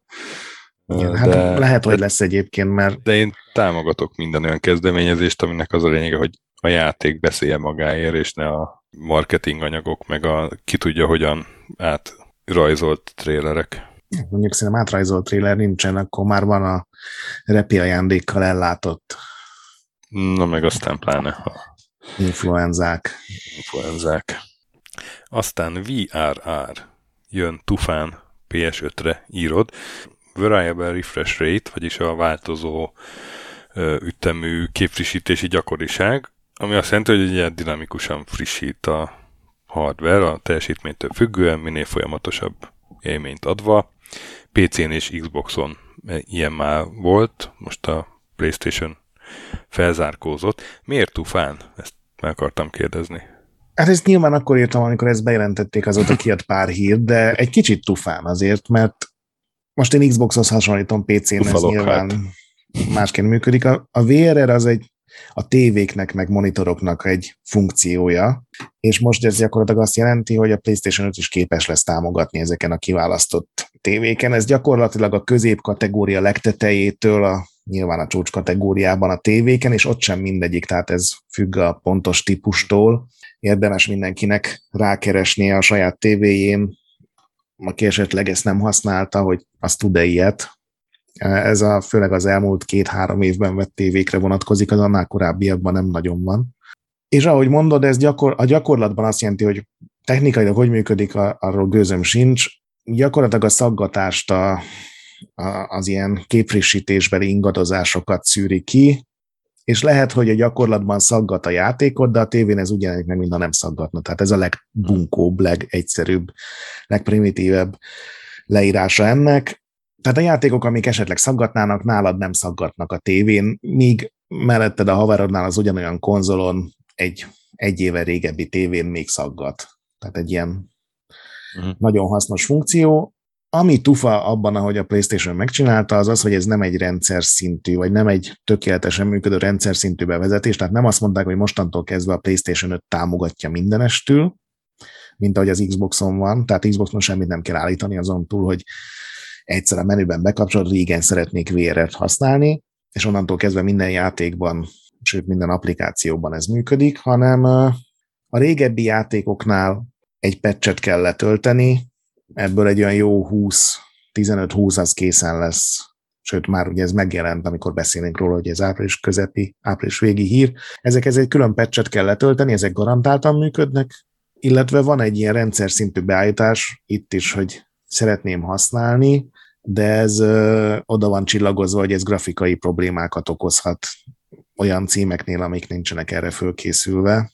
Ez is nyilván visszafelé számít, tehát az ilyen régebbi játékoknál, mert az újaknál már gondolom erre oda fognak figyelni a fejlesztők, ez megint lehet, hogy csak az én naivitásom, de a régebbi játékoknál az, hogy nem teszem, azt elkezd villogni a kép, vagy eltűnnek a textúrák, vagy nem tudom, minden kék lesz, most ezeket hasraütésszerűen mondtam, az nem biztos, hogy megéri, hogy nem szaggat.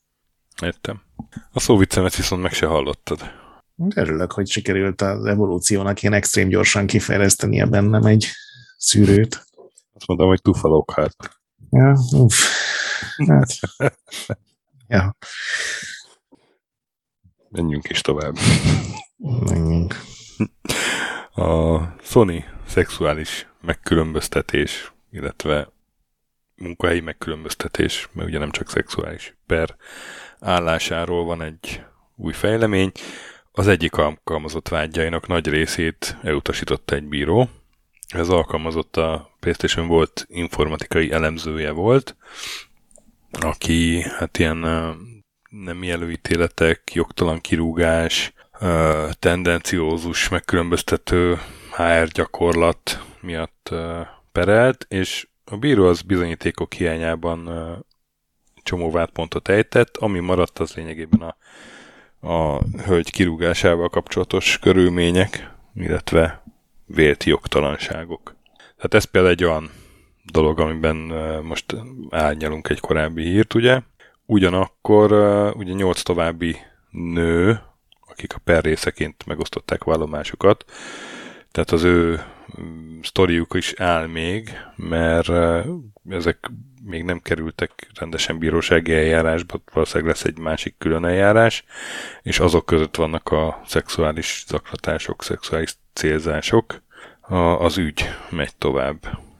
Igen, erről be fogunk számolni, ez egy, a Sony elég nagy cég ahhoz, hogy valószínűleg ezt a tárgyalássorozatot most már így jobban követni fogják a híroldalak, hogy ez pontosan mit is jelent, mit, mi az, ami igaz ebből, mi az, ami nem. Mi a pontosan mi az, amit be lehet bizonyítani, mi az, amit nem. Aztán a Ubisoft kinyírja 90 régi játék szervereit, írtad, de szerintem még az hó elején írtad, mert aztán az volt a hír, hogy itt igazából valami szerverkarbantartás volt, ez csak ilyen részleges kinyírás, ha jól értettem. Hát nem minden platformon. Aha, nem minden platformon. Tehát általában ez azt jelenti, hogy például a PS3-on és Xbox 360-on megszűnik, de az újabb konzolokon még megy tovább, vagy nagyon sok játék például mobilon megszűnik a multiplayer, ez ugye főleg a multiplayer-t érinti nyilvánvalóan, és nagyon sok játék van, amik PC-n, és ebben vannak ilyen régiek is, tehát például a Far Cry 1-et hivatalos szerveren, hivatalos verzióban többet nem lehet multiba használni, de például, hogy egy olyat mondjak, ami a telelkednek is fáj, a Rayman Origins is de ott, megszűnik. ott voltak ilyen napi challenge vagy még mindig vannak. De szerintem Xbox 360-on nem voltak, de mondjuk PlayStation 5-ön játszottam vele, akkor meg voltak. Hát, ott... hát ez ugye ez a közelgő hónapokban Ja, értem. Lesz, tehát még nem szüntettek meg mindent, ez egy ilyen furcsa dolog, gondolom, már nincsen kedvük régi szerverekkel foglalkozni. Lehet, hogy ez is túl sok időt meg emberórát von el, és a matekjuk szerint ezt jobban megérni újabb, újabb játékokra fordítani. Ez biztos így van, kivéve, hogyha azon kevesek közé tartozol, akik mondjuk Far Cry 1 multisztak. Hát jó, Valószínűleg nagyon sok embert nem érint azért.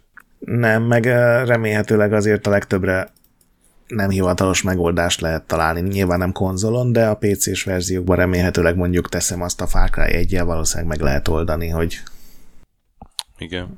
Hogy, hogy és valami ilyesmit olvastam, hogyha volt rendes Ubi accountod, akkor azokat a achievementeket megkapod automatikusan, amiket igen, innentől, igen, igen. innentől nem tudsz megszerezni, ugye? Mert... Igen. Erre jut eszembe a Gears of War 5-ből is kiszednek valami játékmódot, más, valami pályakészítőt, azt hiszem, és ők is ugyanezt csinálják, hogy az ahhoz kapcsolódó achievementeket mindenkinek jóvá írják, aki ez mondjuk kultúrát. Belép, igen.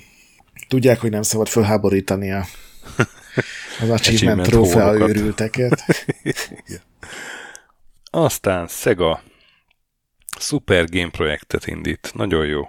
Igen, tavaly számolt be a Bloomberg arról, hogy hogy a Sega tervez ilyen, ők maguk szuperjátéknak hívják ezeket, és hogy ezek ilyen iszonyatos költségvetésű, szuperminőségi, évtizedekig működő, az egész céget megmentő játékok lesznek, és ugye mindenkinek így elszaladt a fantáziája, hogy ez mi az úristent is jelenthet, és hát most kijött, hogy ez mit jelent.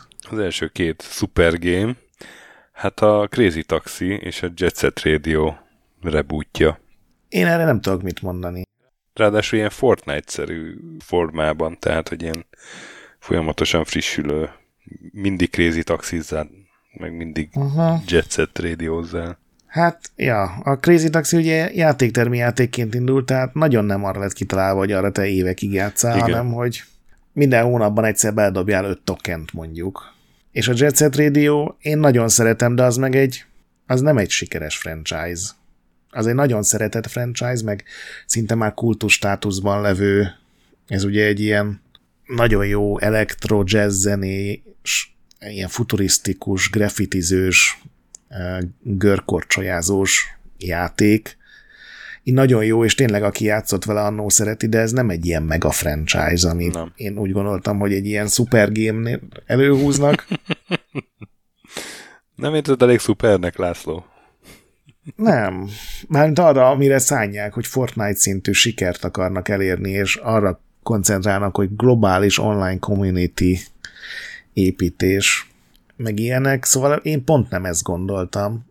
Ami eszembe jutott egyébként erről, hogy, hogy ezt csak úgy tudnám valahogy elképzelni valami MMO-szerűen, hogy ez egy játék lesz tulajdonképpen, és összehozzák ezt a két dolgot, és ugyanabban a játékban te graffitizel, mint ahogy a haverod melletted éppen crazy taxizik, de még ebben sem érzem én speciál uh-huh. azt a potenciált, amire úgy gondolom, hogy ilyen Fortnite méretű őrület lehet, de hát én a Fortnite-ba se éreztem, hogy ebből egy Fortnite szintű őrület lehet.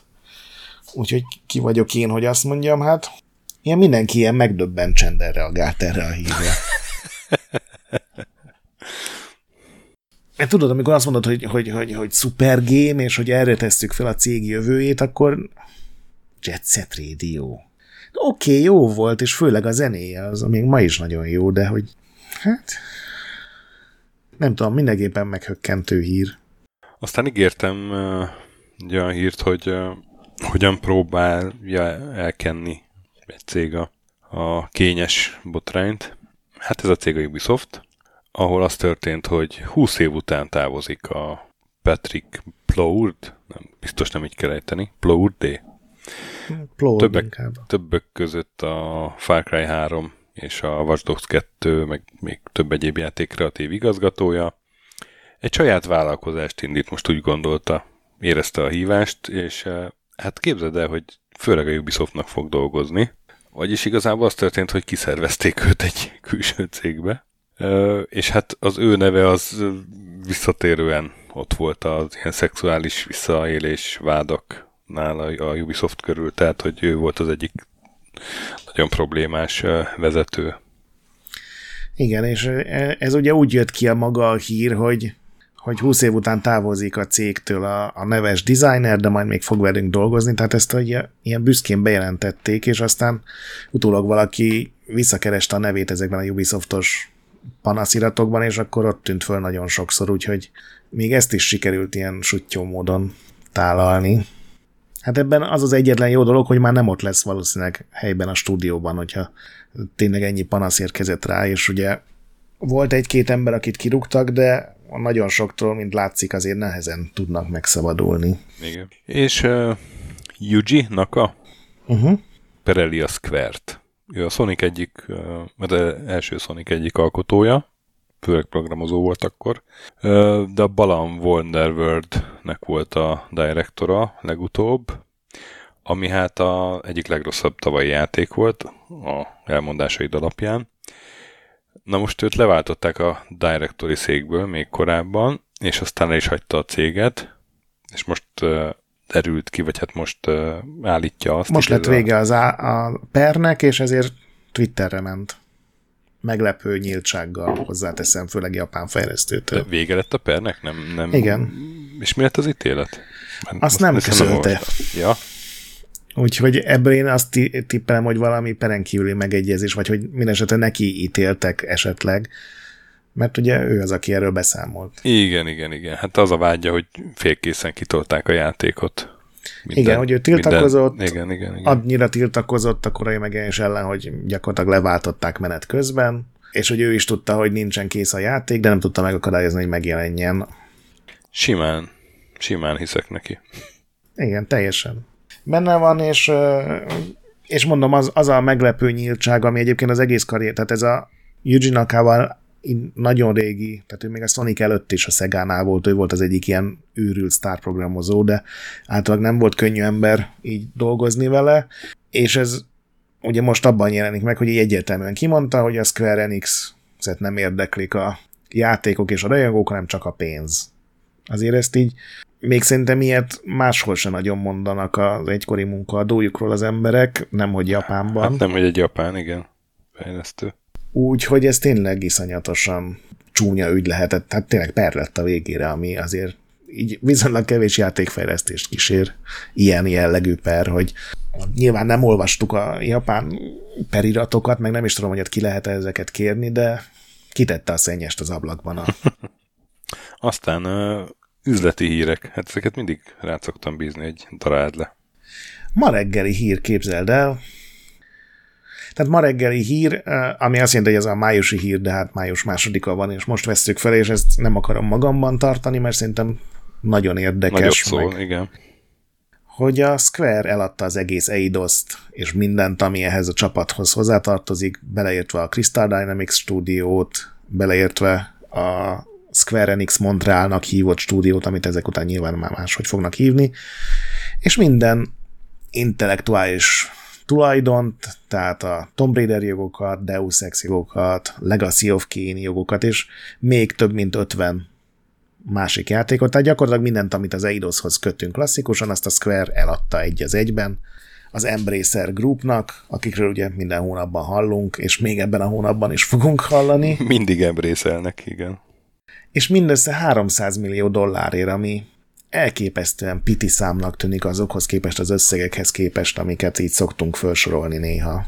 Hát igen, a Fortnite egy hónap alatt megkeresi, ugye ezek szerint. igen. Úgyhogy ez egy... Ebben biztos része van annak, hogy a, az Avengers és utána... része van annak. Igen, hogy az Avengers, most hallottam, nyugodj meg, hallottam. Szóval, hogy a, az Avengers és utána a Guardians of Galaxy egyik sem működ, egyik sem hozott annyi pénzt, ugye a Tomb Raiderek is az iszonyatos elvárások alatt teljes, nagyon jól teljesítettek a Tomb Raider játékok, de valamiért a Square azoktól is ilyen 10 milliós adásokat várt, és hát sajnos nem tudom, olvasta, de a Square kiadott saját maga is erről egy ilyen miért is adtuk el, tudod, ilyen tájékoztatás a részvényeseknek, és ebben ilyen pénzügyi csalódások mellett ott van, hogy ők most NFT-re és blokklánc technológiára akarnak koncentrálni a jövőben, és ehhez tőkét akartak szerezni, és, és hát ez így sikerült. Úgy, Én hogy... nagyon, nagyon örülök, hogy nem NFT-zik össze a Tomb Raider-t, akkor ezek szerint. Hát igen, de én a Final Fantasy-be se szeretném ezt látni, úgyhogy ez nem a Square hónapja szerintem, legalábbis a, ebben a műsorban egész biztos nem, és majd még lesz egy rendem róluk később, amikor a retro játékokhoz elérünk, igen, azt sejtettem. Minden esetre az Embracer, illetve az alátartozó cégek, mert most már az is egy olyan kuszahálót alkot, hogy, hogy szinte ki lehet rajtuk igazodni. Tehát az Espire, akik ugye a Knights of the Old Republic remake csinálják, ők megvették a Beam dogot, ez az a viszonylag kicsi cég, akik ugye a Baldur's Gate 1-2-t újították föl, meg az Enhanced Edition-t csinálták hozzájuk, meg a konzolos verziókat és a Gearbox, aki ugye szintén az Embracer részei, azok pedig a Lost Boys nevű ilyen, hát ha jól láttam, akkor inkább ilyen, ilyen support stúdió. De ők is több százan vannak, és most már ők is oda tartoznak, és az Embracer már szerintem ilyen 200 fölötti stúdióval rendelkezik. Úgyhogy hamarosan így a játékvilág fele az az övék lesz. Brutál. Ilyenkor szokott az tudod, hogy, hogy ha egy ilyen nagy vállalat szarba kerül, akkor nagyon sokaknak lesz szomorú napjuk. Ne így legyen. Igen, hát ez az extrém központosítás, ez nem, nem mindig sül jól. Aztán színes céges hír, hogy az Epic újabb befektetőket szerzett, ezúttal a Sony Group, tehát ez nem a PlayStation üzletág, hanem a teljes Sony nak egy ilyen pénzügyi ága, illetve a Legónak egy pénzügyi befektetői alcége, mint kiderült, ilyen is van neki. Egy milliárd dollárt fektettek az Epicbe, ilyen hosszú távú tehát ez nem azért van, hogy teszem azt a Lego megvegye a Fortnite Lego készletnek a jogait, hanem hogy teszem azt öt év múlva kétszer ennyi lehet majd eladni. Tehát ez egy ilyen befektetési célú dolog, de mivel az egyik a Sony volt, ez szerintem azért mindenképpen fontos. Aztán van egy Szóval van, a következő hír az megint egy ilyen dolog, hogy csak így ülsz és pislogsz, és nem teljesen érted, hogy mit jelent, és ez az, hogy van ez az SNK nevű stúdió, akik ugye főleg, szóval főleg Japánban régebben játéktermekben, ma nyilván konzolon, meg multiplatformon. A King, King of Fighters sorozat tartozik hozzájuk, a metászlágokat ők adták ki egy ideig, és megvette őket egy uh, szaudarábiai cég, az Electronic Gaming Development Company, ami gyönyörű költői neve van, ami ugye a Saudi Korona Herceg G, tehát ez az ő személyes cége, ez a Mohamed bin Salman, aki ugye néhány éve földaraboltatta egyes vádak szerint, mondjuk így, ugye azt a Kasoggi nevű szerencsétlen újságírót. Úgyhogy mit, mit lehet erre mondani? Hát igen, neki ugye foci csapata is van, meg nem, nem tudom melyiket vette meg, ugye akkor volt, volt ebből a foci világban ilyen a polémia. Sőt, szerintem mi is beszélünk már, hogy e-sport csapatot ő nem vett. De igen, valami e-sportos izét is vettek. Már nem emlékszem hát, pontosan. Hát, igen, ez tehát itt ilyenkor nyilván nem a, azoknak kell do- szégyenkezniük, akik ott dolgoznak, azok inkább valószínűleg nagyon-nagyon rosszul érzik magukat, hanem, hanem a döntéshozók. Igen, akik... persze, persze.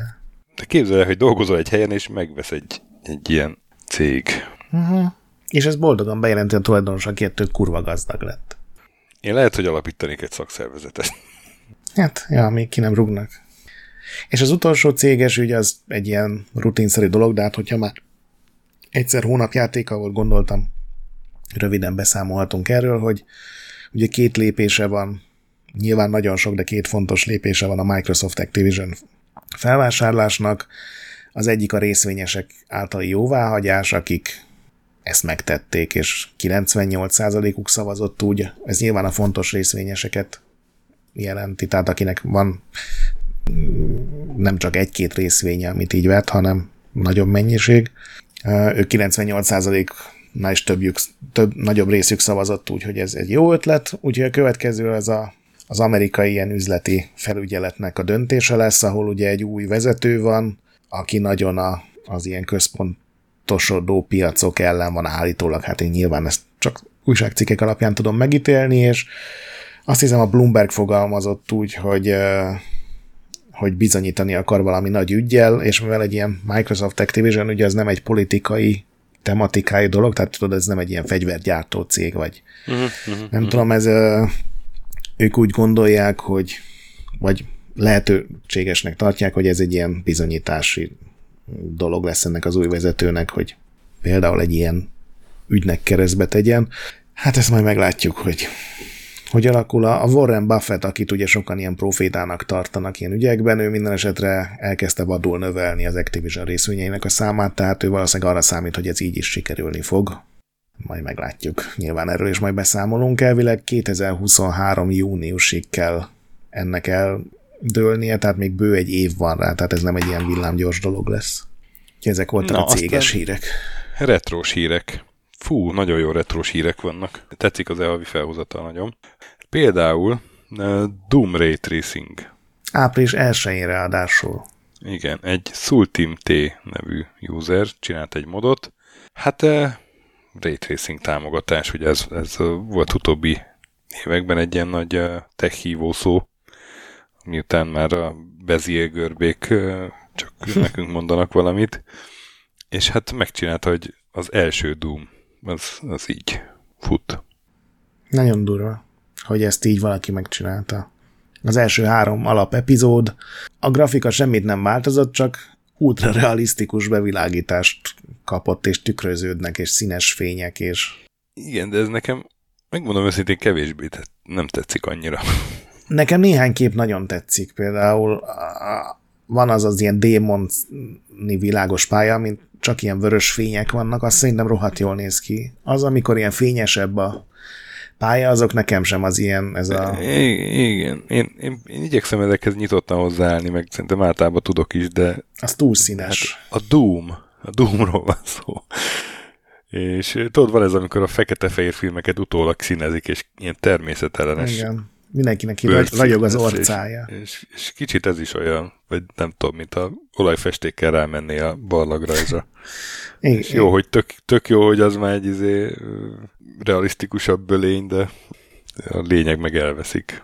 Nagyon ritkán néz ki jól, általában nekem is az, hogy ez, ez nincs, tehát ez túl színes, de egy-két helyen, de egy-két pályán jól néz ki. Meg mindenképpen pusztán a hülye ötlet. Igen. igen, igen, igen. Tehát nem a, a alkotásnak a értékét akarom devalválni. Ez kedves tőled. Vagy kétségbe vonni. Aztán a Gex Junior prototípus egyszer csak megjelent. Igen, európai idő szerint április esén ez is. Hát ugye a Gex az egy klasszikus gekkós ilyen platformjáték volt, főleg Playstation-re, meg nyilván azt hiszem volt Nintendo 64-es, talán volt PC-n is valamelyik rész. Akkor, amikor a Krok volt siker, és kicsit hasonló, csak ez a Gex ez ilyen... Amikor minden platformjátékban valami állatfőhős volt, és a korai 3D-vel szenvedtek. Igen, ezt gyakorlatilag egy tökéletes leírás. A Gex ezekből az a fajta volt, aki nem a cuki akart lenni, hanem a nagyon menő, és, és tudod, az akkori jó filmes, filmekből idézeteket mondott, tehát ilyen korai mém karakter akart lenni, és ugye semmiből valahogy fölkerült a, a netre a Hidden Palace nevű ilyen prototípusokat, meg mindenféle ilyen verziókat gyűjtő oldalra valaki fölrakta a Gex Junior nevű játéknak, amiről korábban nem is nagyon tudott senki, hogy készült egy ilyen, egy ilyen egypályás PS1-es verzióját.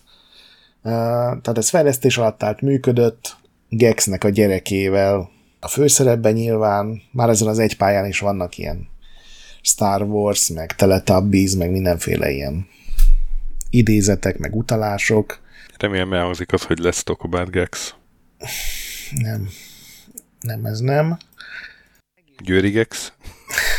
Viszont e- egész komoly elmélkedéseket láttam Gexnek a ezzel bizonyított szexuális életéről, illetve a... Na, a gexuális életéről. Igen, meg hogy a ki lehetett Gex Junior édesanyja, mert ugye Gex általában humán nőkre próbált rámászni a sorozatban, úgyhogy hát ez ilyen bizonyos szempontból vicces, mellékes párbeszéd is elindult ezzel. Aztán a Remedy csinál Max Payne 1-2 reméket, miután megegyeztek a Rockstarral. Sokkal többet nem lehet tudni erről, de nekem ez is elég ahhoz, hogy felállva tapsoljak. Jó, hogy haza, hogy tapsolsz.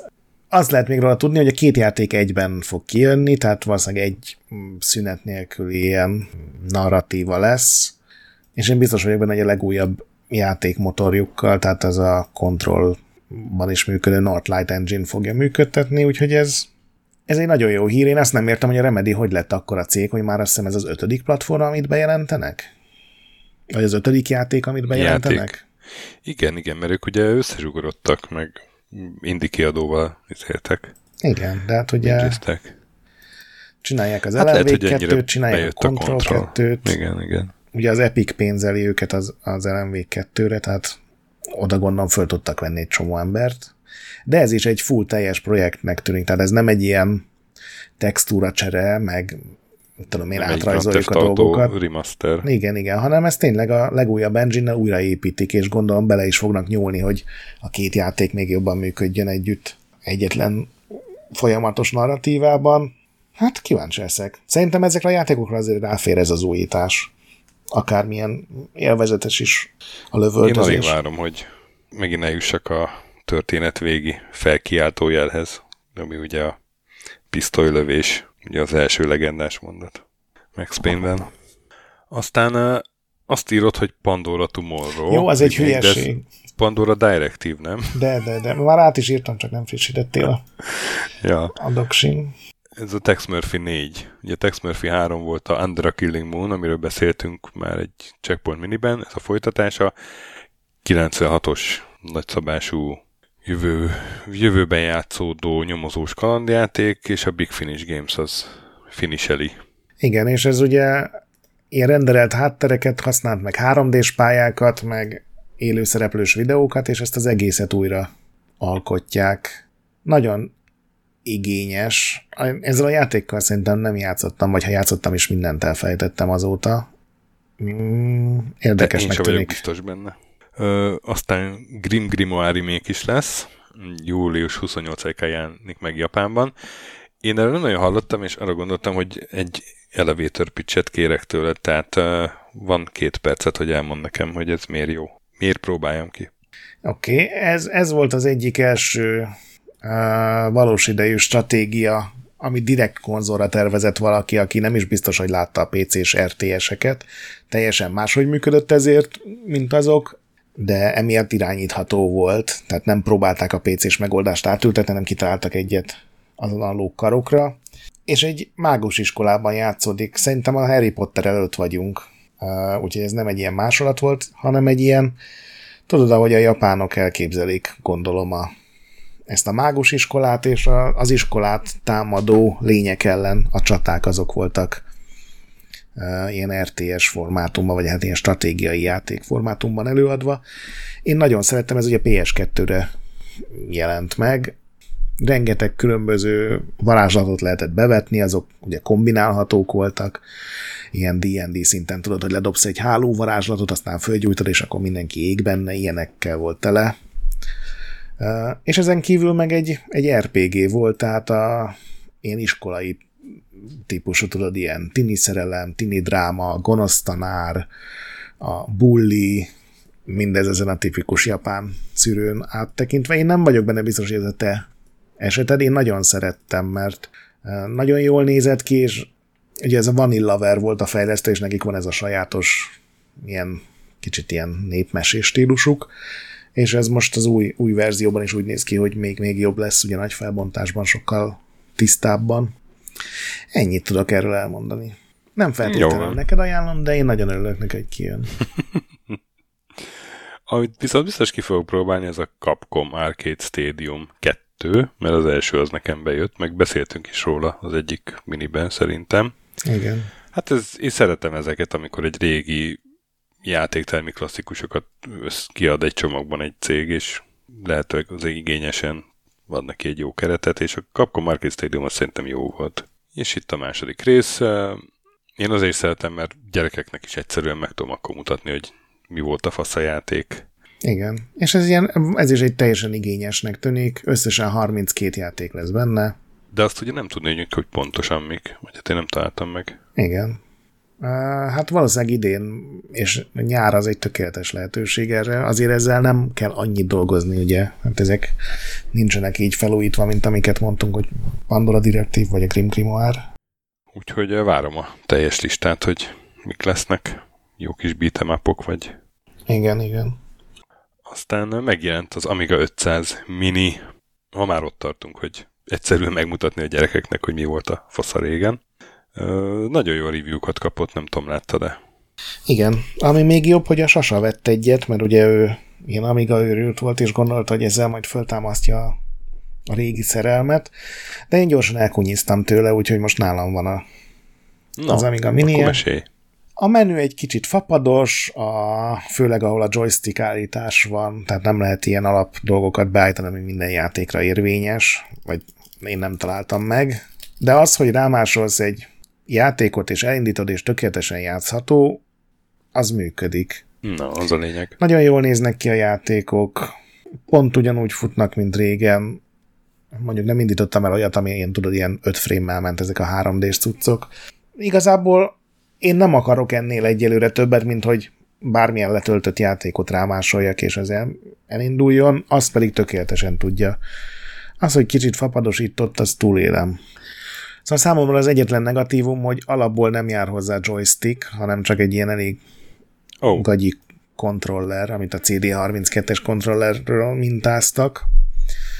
Szóval ugye a legtöbb játék az nyilván joystickra lett kitalálva, és ez van egy egér, meg ez a kontroller, ami nem minden játéknál jó, de hát azért ezt még bőven túl lehet élni. Egy Defender of the Crown aztán pont most hétvégén. Van a, itt a boltban egyébként. Szemezgetek vele, de még, még, még nem vettem meg. Nagyon, nagyon jól működik. Ugye ez is egy mini, tehát a billentyűzet nem, nem működik benne, de nézegettem ilyen videókat, hogy gyakorlatilag mindent el lehet rajta indítani, tehát az oprendszert is, meg a, az ilyen különböző nem játékprogramokat is, hogyha valakinek ez a mániája. Úgyhogy ez a része teljesen jól működik. Aztán uh, Sonic Origins. Ó. Átadom a szót. Csomagban felújítva a régi Sonicok június 23-án. Hát mi ezzel a probléma? Tökő hangzik.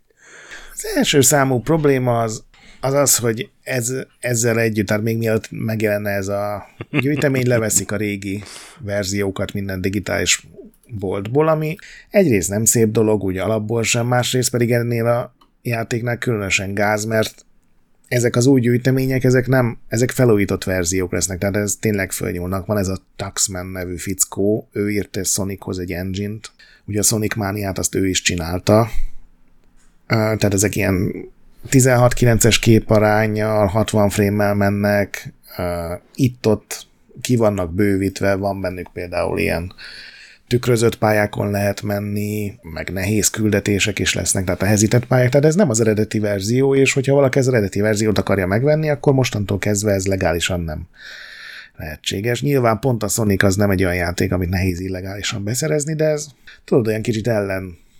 De aztán a Sega még tovább ásta ezt a lukat, a Sonic lukat, amikor kiadtak egy, tudod, vannak ilyen táblázatok, hogy a különböző verziókban mik vannak, és ebben van egy standard kiadás, meg egy digital deluxe kiadás, és a deluxe kiadásban, ami 10, nem, ami 5 dollárral drágább, tehát nem olyan sok.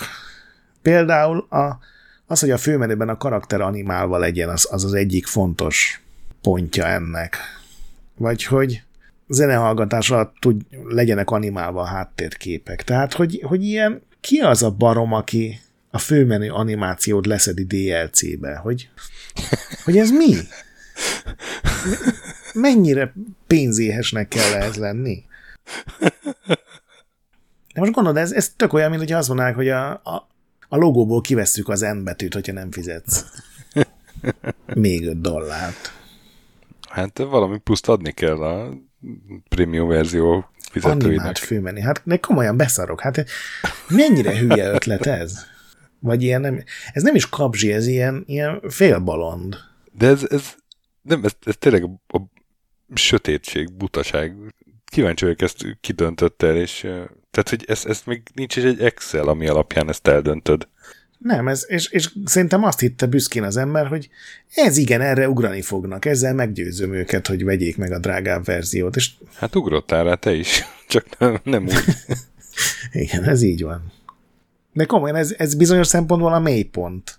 Ilyen, hogy mit rakunk át DLC-be.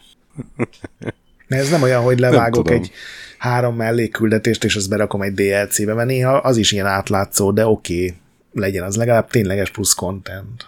De hogy az animáló főmenü, tehát ez biztos lehet benne, akárki találta ki, hogy ezt megveszem, nekem nem fog animálni a főmenü, de akárhányszor meglátom az, a nem animáló főmenüt, a, a, az, a, a fekete gyűlölet tölti el a szívemet.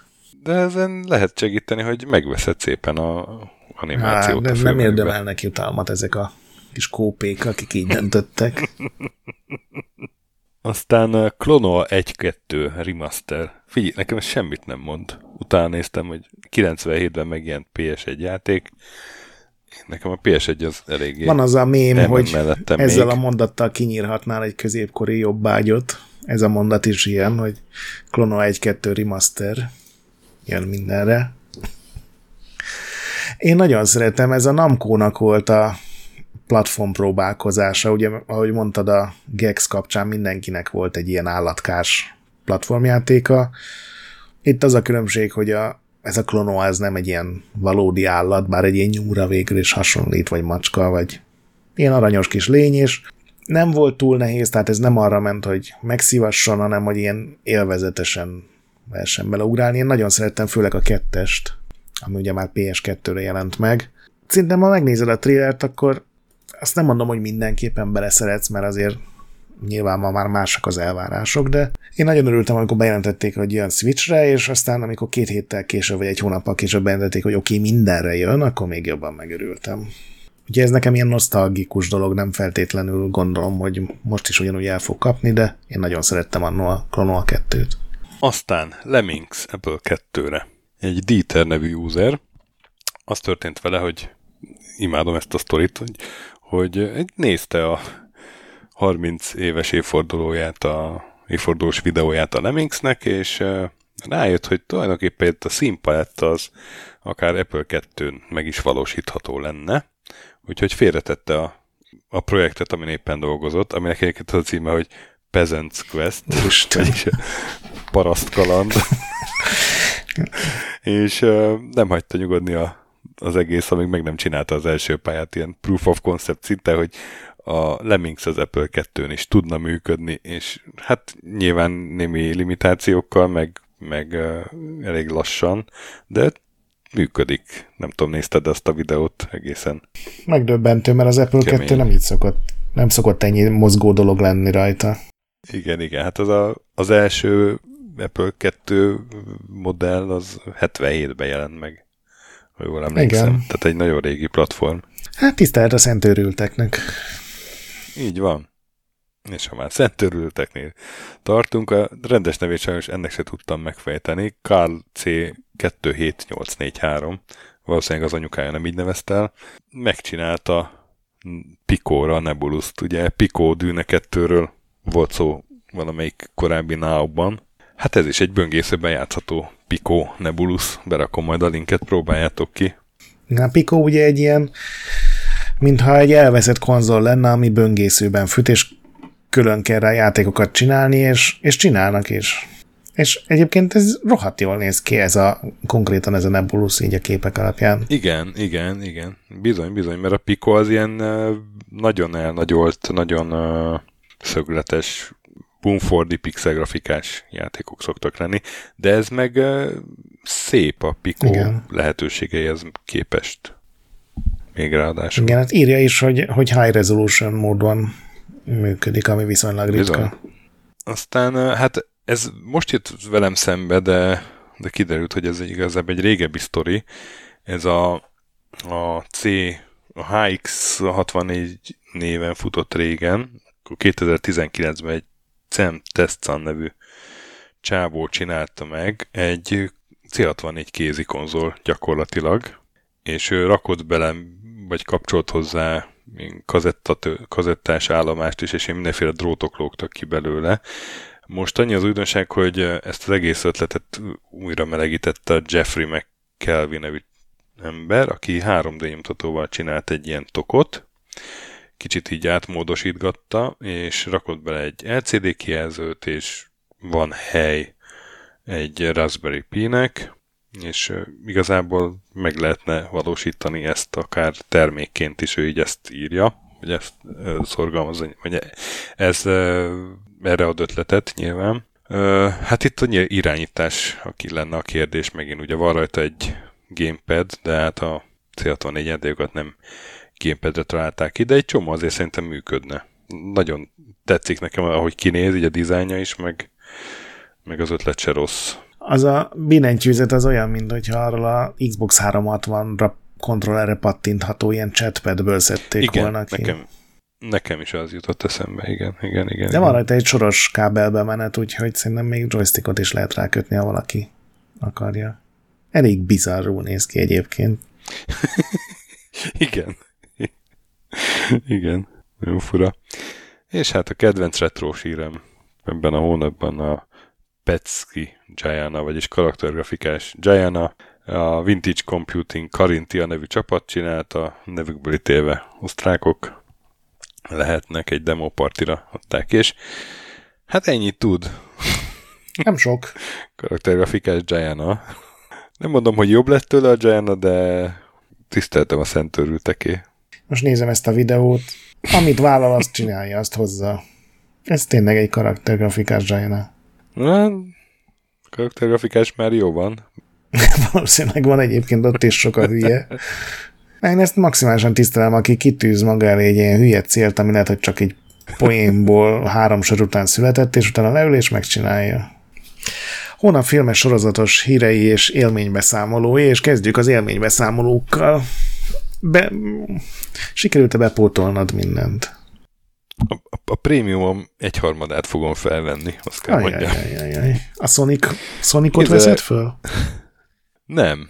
Képzeld el, hogy amire biztos voltam, hogy a Sonic az, azt megnézem, azt végül nem néztük meg, mert, mert valahogy mi úgy jött ki a családi program, hogy amikor ráértünk volna, akkor nem volt a környékünkön vetítés. Csomót voltunk Sopronba, tehát viszonylag kevesebbet Budapesten, és ott azért limitáltak voltak a Sonic vetítési lehetőségek. Én utolsó nap nagyon győzködtem a családot, de akkor meg már fáradt volt mindenki, úgyhogy sajnos nem néztük még meg mindig a Sonicot. Nyáron megyünk haza, akkor, akkor tényleg már az első dolgom lesz, mert ezt uh-huh. szinkronnal kell látni a gyerekekkel, nem akarom ezt uh, megnézni egyéb módokon, igen. Úgyhogy sajnos ezt nem néztem meg. A Halo, ott meg, azt meg nem néztem végig. Ott így belekezdtem, és egyszerűen nem kapott el, és ilyen 10 perc után kikapcsoltam, de annak szeretnék adni majd még egy esélyt, hát ha csak így pont nem voltam hangulatban. Képzeld el, én elkezdtem nézni a halo minden ellen, el, előellenkezésem dacára, és volt egy csomó dolog, ami így zavart benne. Az első részben például, hogy ilyen iszonyú véres volt, ami engem meglepett. Aztán volt pár dolog, ami így, így tetszett benne, és aztán jött két olyan jobb egyenes tőle, amitől azonnal kikapcsoltam, és én ezt nem fogom folytatni. Az egyik az, hogy a, a Covenantoknál van egy emberi vendég, és hogy egy ember vezeti őket, tulajdonképpen úgy néz ki, tehát így parancsokat ad a profeteknek, ez, ez már ott már majdnem kikapcsoltam, és akkor három perc után a Master Chief leveszi a sisakját, és alatta meg kell mutogatni a nem tudom milyen színészt, és ott én úgy döntöttem, hogy ez, ez nem az a Halo, amit én szeretnék látni. Tehát ezek nekem ilyen lórbeli gondjaim voltak, vagy a... Szerintem ezeken könnyebben túl tudnám tenni magam.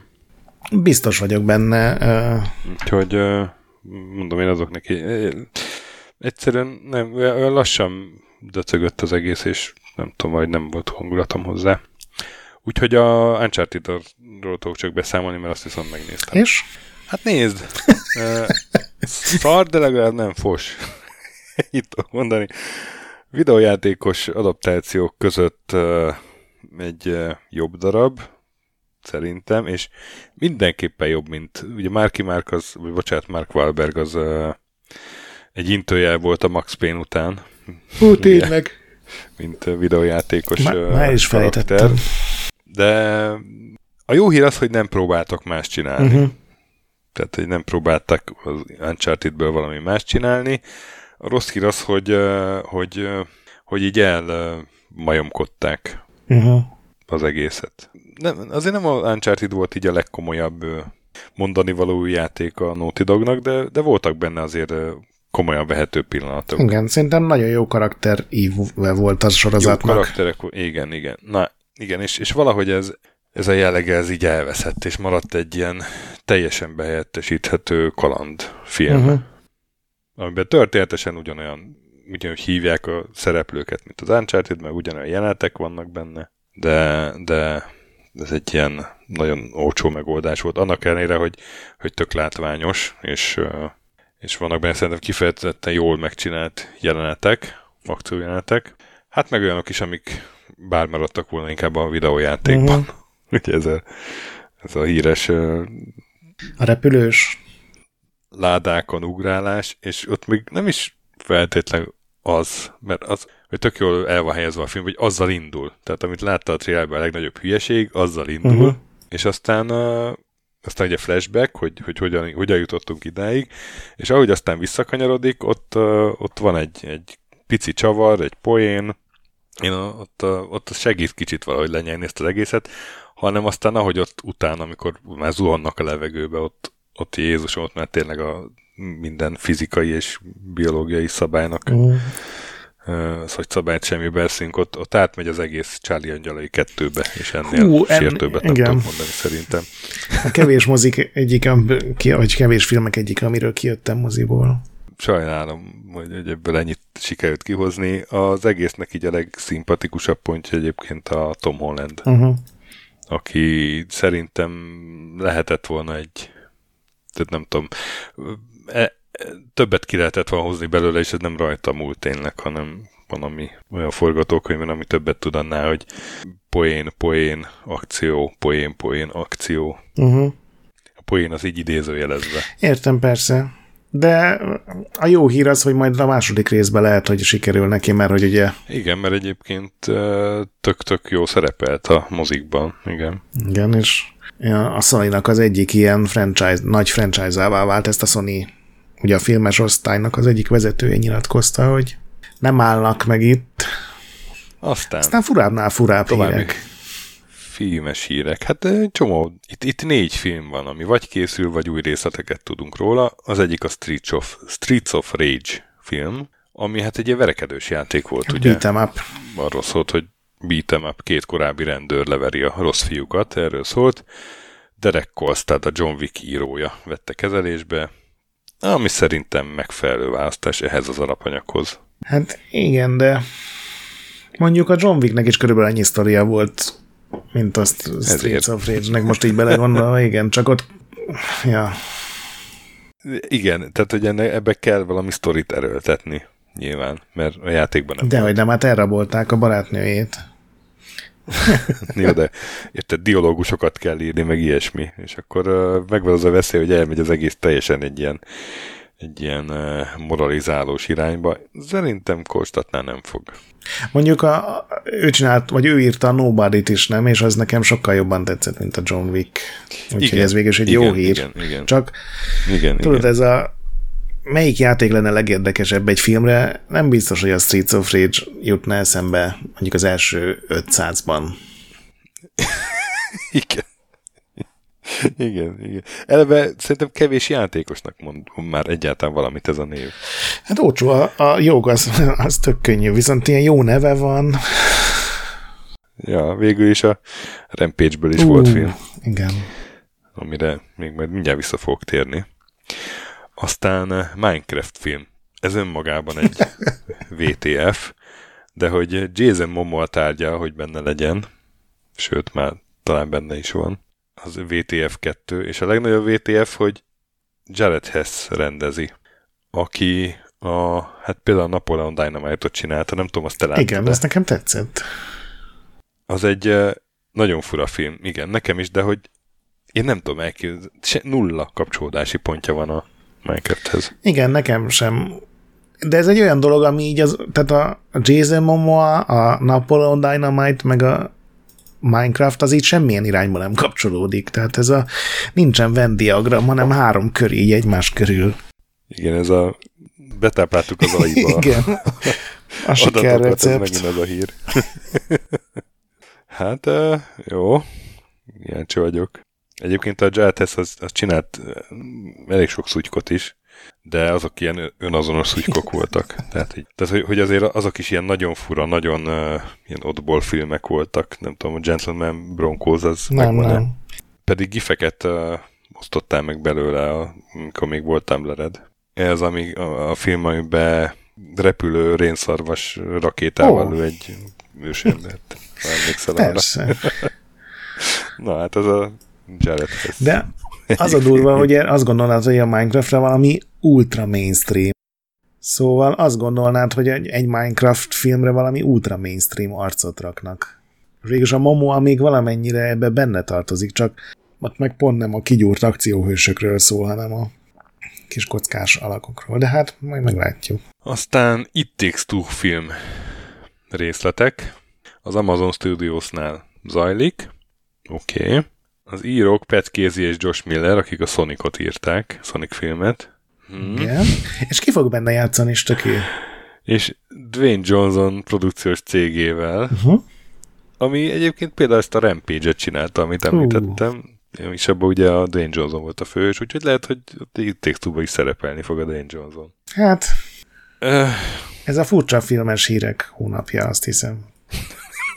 ez az, tényleg a darts táblán kidobott random. Igen, ahogy a Vice-nál készülnek a riportok. Ez a transzexuális uh, izé, venezuelai törpék hogyan csempészik a drogot. Ja. Mert aztán az, az utolsó hírünk, hogy a Ghost of Tsushima-ból is ilyen egy film, ezt ugye ez is a sony a filmes dolga, és ezt úgy gondolnád, hogy ez egy tök normális hír, ez nem lehet furcsább, és akkor de, mert ezt is egy John wick ezt a rendező, ez a John Wick film. Ez a John Wick rendezője. Chad, a Chad Stahelski. És ugye az a, de azt már lehetett tudni egyébként. Most a, az új hír az, hogy megvan a, az írója, a Takashi Doshera egyetlen című romantikus skifinek a írója, ami hát 40%-on áll Rotten Meg nem is az a Ghost of Tsushima kompat, legalábbis elsőre én nem láttam nyilván azt a filmet, de hogy... De én, én, én, én is csak így olvastam róla, meg a trailerét láttam, nem, meg tudom nagyjából miről szól, nem... Meg hát nem bizonyított igazából ez a csávó még azzal a filmmel nagyon. Tehát ez abszolút a, nem is tudom, zsélik. Mondjuk viszont a Tsushima az legalább egy olyan olyan, tehát az egy olyan játék, aminek van története, amit úgy érzem, hogy föl lehet dolgozni filmben. Nem vagyok benne biztos, hogy tök jó lenne egy az egybe földolgozni, de hogy az nem olyan, mint a Streets of Rage azért. Tehát több, több támaszt nem, nem, persze. egy írónak. Persze, persze. Vagy a Minecraft, Igen. aminek mi is a sztoria. Én játszottam, a Telltale csinált tudod a Minecraftből ilyen ugyanilyen epizódikus játékokat, és az ilyen elképesztő szinkronszínészeket, tehát valaki berakta a saját legkedvencebb ilyen stand és a Patton Oswalt, meg az ő baráti köre volt a Brian Posehn, meg ezek az arcok voltak benne. A dolloposok is izé Igen. baráti köre. Nem szerepeltek? Hát szerintem nem, de, de hogy ott, ott, ott kitaláltak ilyen meséket hozzá, hogy, hogy most éppen hogy kerülnek kalamajkába, mindig átkerültek valami teleporton valahova. Csak igen, csak, csak nem, nem a Momoát képzeltem oda, meg ilyen Apollon Dynamite humort. Momo átkerült. Na, Úgyhogy ezek voltak a hírek, halasztások, bejelentések. Hát, hogyha már a filmeknél voltunk, akkor a Super Mario filmet 2023 tavaszra csapták, kijöttek róla, állítólagos tesztvetítések alapján állítólagos leírások. Uh, nyilván semmi nem bizonyítja, hogy ezek valósak, mert én is ki tudnék találni, jó, én nem tudnék kitalálni ilyen hülyeségeket, de sok ember van, akinek ez megy. Most ez, hát ha tényleg igaz, és akkor lelőnék egy csomó dolgot, amit nem akarok. Ami legjobban meglepett benne, az az, hogy egy csomó ének van ez szerint benne, tehát ilyen musical-szerű dolog, ami megint csak több, mint furcsa lenne, de hát aztán lehet, hogy ez egész nem igaz. Aztán a Baldur's Gate 3-at 2023 első felére tolták, illetve a Witcher Next Gen patch, az újabb, a hónap CD projektes híre, házon belülre pakolták, hogy egy másik stúdió dolgozott rajta, és nem tudják, hogy mikor fog megjelenni. Majd egyszer valószínűleg megjelenik ez a hivatalos irat. Elég furcsa. Aztán játékbejelentések, játékbemutatók. Kingdom Hearts 4-et csak úgy random bejelentette a, a Square, de igazából nem is az a cím, hogy Kingdom Hearts 4, hanem az eddigiek alapján csak simán Kingdom Hearts. Tök máshol fog játszódni, ilyen fantazi helyett ilyen sci-fi sztorinak tűnik az egész. Nyilván a Kingdom hearts is voltak azért sci-fi elemek, de hogy ez teljesen más hangulaton tűnik, tehát egy ilyen új kezdet lesz az egész. Aztán a Ubisoft bejelentett a projekt Q-t, nem tudom, látta de azt a videót, egy ilyen Fortnite grafikás, multiplayeres, egymásra lövöldözős, mindenféle játékmódban. Nagyon vidám, nagyon színes, nagyon fiatalosak vagyunk jellegű dolog nem volt túl jó fogadtatása, nyilván az a Ubisoft ság miatt már egy alapból garantálható volt, de hogy így nem, nem volt túl meggyőző. Aztán a Gearbox bejelentette, hogy csinálnak egy saját végjátékot, egy új Tales from the Borderlands-et. Tudod, az első évadot abból a Telltale csinálta, és az egy ilyen klasszikus Telltale stílusú, majdnem kalandjáték volt, nagyon jó humorral. Most, hogy ezt a Gearbox csinálja, meg főleg a Gearboxos írók írják, így semmi bizonyalmam nincs benne, lehet majd jól meglepnek. Bejelentették az új Forma 1 játékot, tehát ezen senki nem lepődik meg. Elindult az Overwatch 2-nek a beta tesztje, és nagyon pozitívak voltak a visszajelzések. Bemutatták az új Modern Warfare logóját, a Diablo Immortal, az most jön nyáron júniusban, azt hiszem, és PC-re is kijön, illetve Amy Hennig, akiről ugye mindig az a hír, hogy elkezd dolgozni egy projekten, aztán két hónappal később az, hogy szegény alól megint kihúzták a, a stúdiót. Most egy Star Wars játékon dolgozik megint, és lehet, hogy ez ugyanaz a Star Wars játék lesz, vagy nagyon hasonló az, ami, mert amin az IE-nél dolgozott. Hát, majd ha a kezembe fogom a dobozt, akkor elhiszem, hogy Amy Henningnek hagyták befejezni egy projektet. ha, ha kiplatkoztam el, hiszen. Igen. Aztán a áprilisi nagy megjelenések. Ne arra, hogy még egy fontos bejelentés volt. Melyik? Na melyik? nem bejelentés, hanem szivárgás. Micsoda, micsoda, melyik? Hát, hogy szeptemberben megjelenhet. A Skull and Bones. Ó, erre én le is maradtam. Én csak azt láttam, hogy ki, kiszivárgott egy ilyen alfa videó. Nem, nagy, nem nagyon akarja tovább. Igen, igen, azt megerősítették, hogy az az ő játékuk, és nem nagyon akarják már tovább húzni, mert csomó pénzbe került eddig is, és tényleg muszáj megcsinálniuk. Ugye ezt erről korábban uh-huh. beszéltünk, hogy ilyen kötelességük van. Szeptemberben lehet, hogy megjelenik a Skull and Bones. Hát, jó. Képzeld el, ha rohad, ha az évjátéka lesz ezek után, így véletlenül sikerült. a Elden Ringet. meg a horizon Hát kíváncsi vagyok. Ja, nem hát, fogadok rá nagy összegben. igen, ez, ez nem az, ami, amiben én is bíznék, de hogy ez egy ilyen szép kunkor lenne az éven. Na, kurens megjelenések. Igen, hát a nagyobb címek közül igazából ez egy eléggé lappat hónap volt. Tehát a Lego Star Wars-ból jelent meg ugye az új rész, ami mind a kilenc filmet felöleli, és a Discordon egy csomóan játszották, meg maxolták. Nálunk asszony próbálta ki, ő szereti ezeket a Lego játékokat, de így nem nagyon kapta el. Nagyon bugos volt az, amikor még ő játszott, most már valószínűleg jobb állapotban van, de tudod, nem jelentek meg azok az aktiválható dolgok, lefagyott, tehát ilyen nem volt jó állapotban, illetve a Nintendo Switch Sport jelent meg, ugye ez ilyen mozgásérzékelő sportjátékok a Wii Sports mintájára.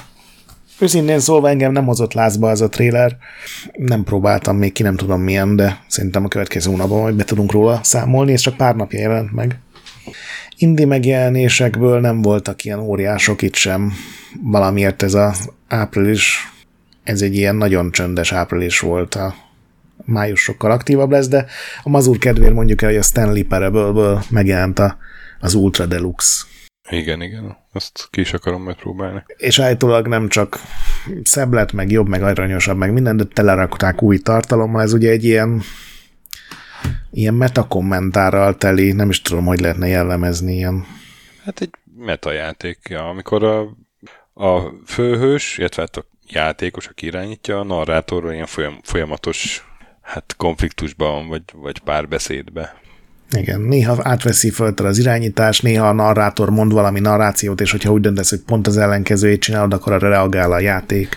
És nagyon sok elágazás van benne, sokféle befejezés, sok történés.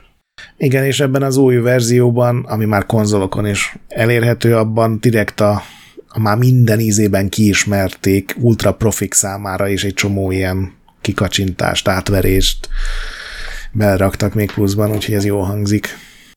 Gondolom Mazurnál első helyen lesz év végén. Hm, Van rá esély.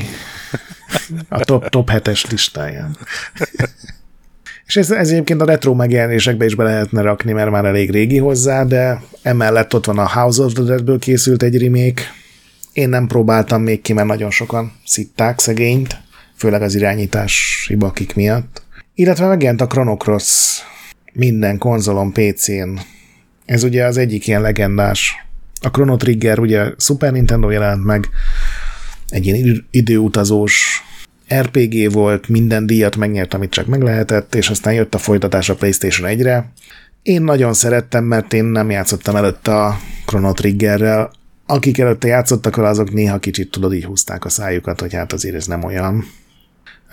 De ez a Final Fantasy 7-nek a motorjával gyönyörű volt, akkor emlékszem, hogy itt száj tátva néztünk mindent, de hogy ezt is mennyire primitíven csi- csinálták meg, az elképesztő ugyanúgy, mint az összes ilyen square-es felújításnál, ilyen borzalmas betűtípusok vannak. Nagyon, nekem nem tetszik, hogy grafikailag felújították, főleg harc közben néz ki nagyon csúnyán a, ez a minden effekt nélkül tudod, ott vannak a 4K-s felbontásban ezek a párpoligonos karakterek. Ilyen tök igénytelen az egész.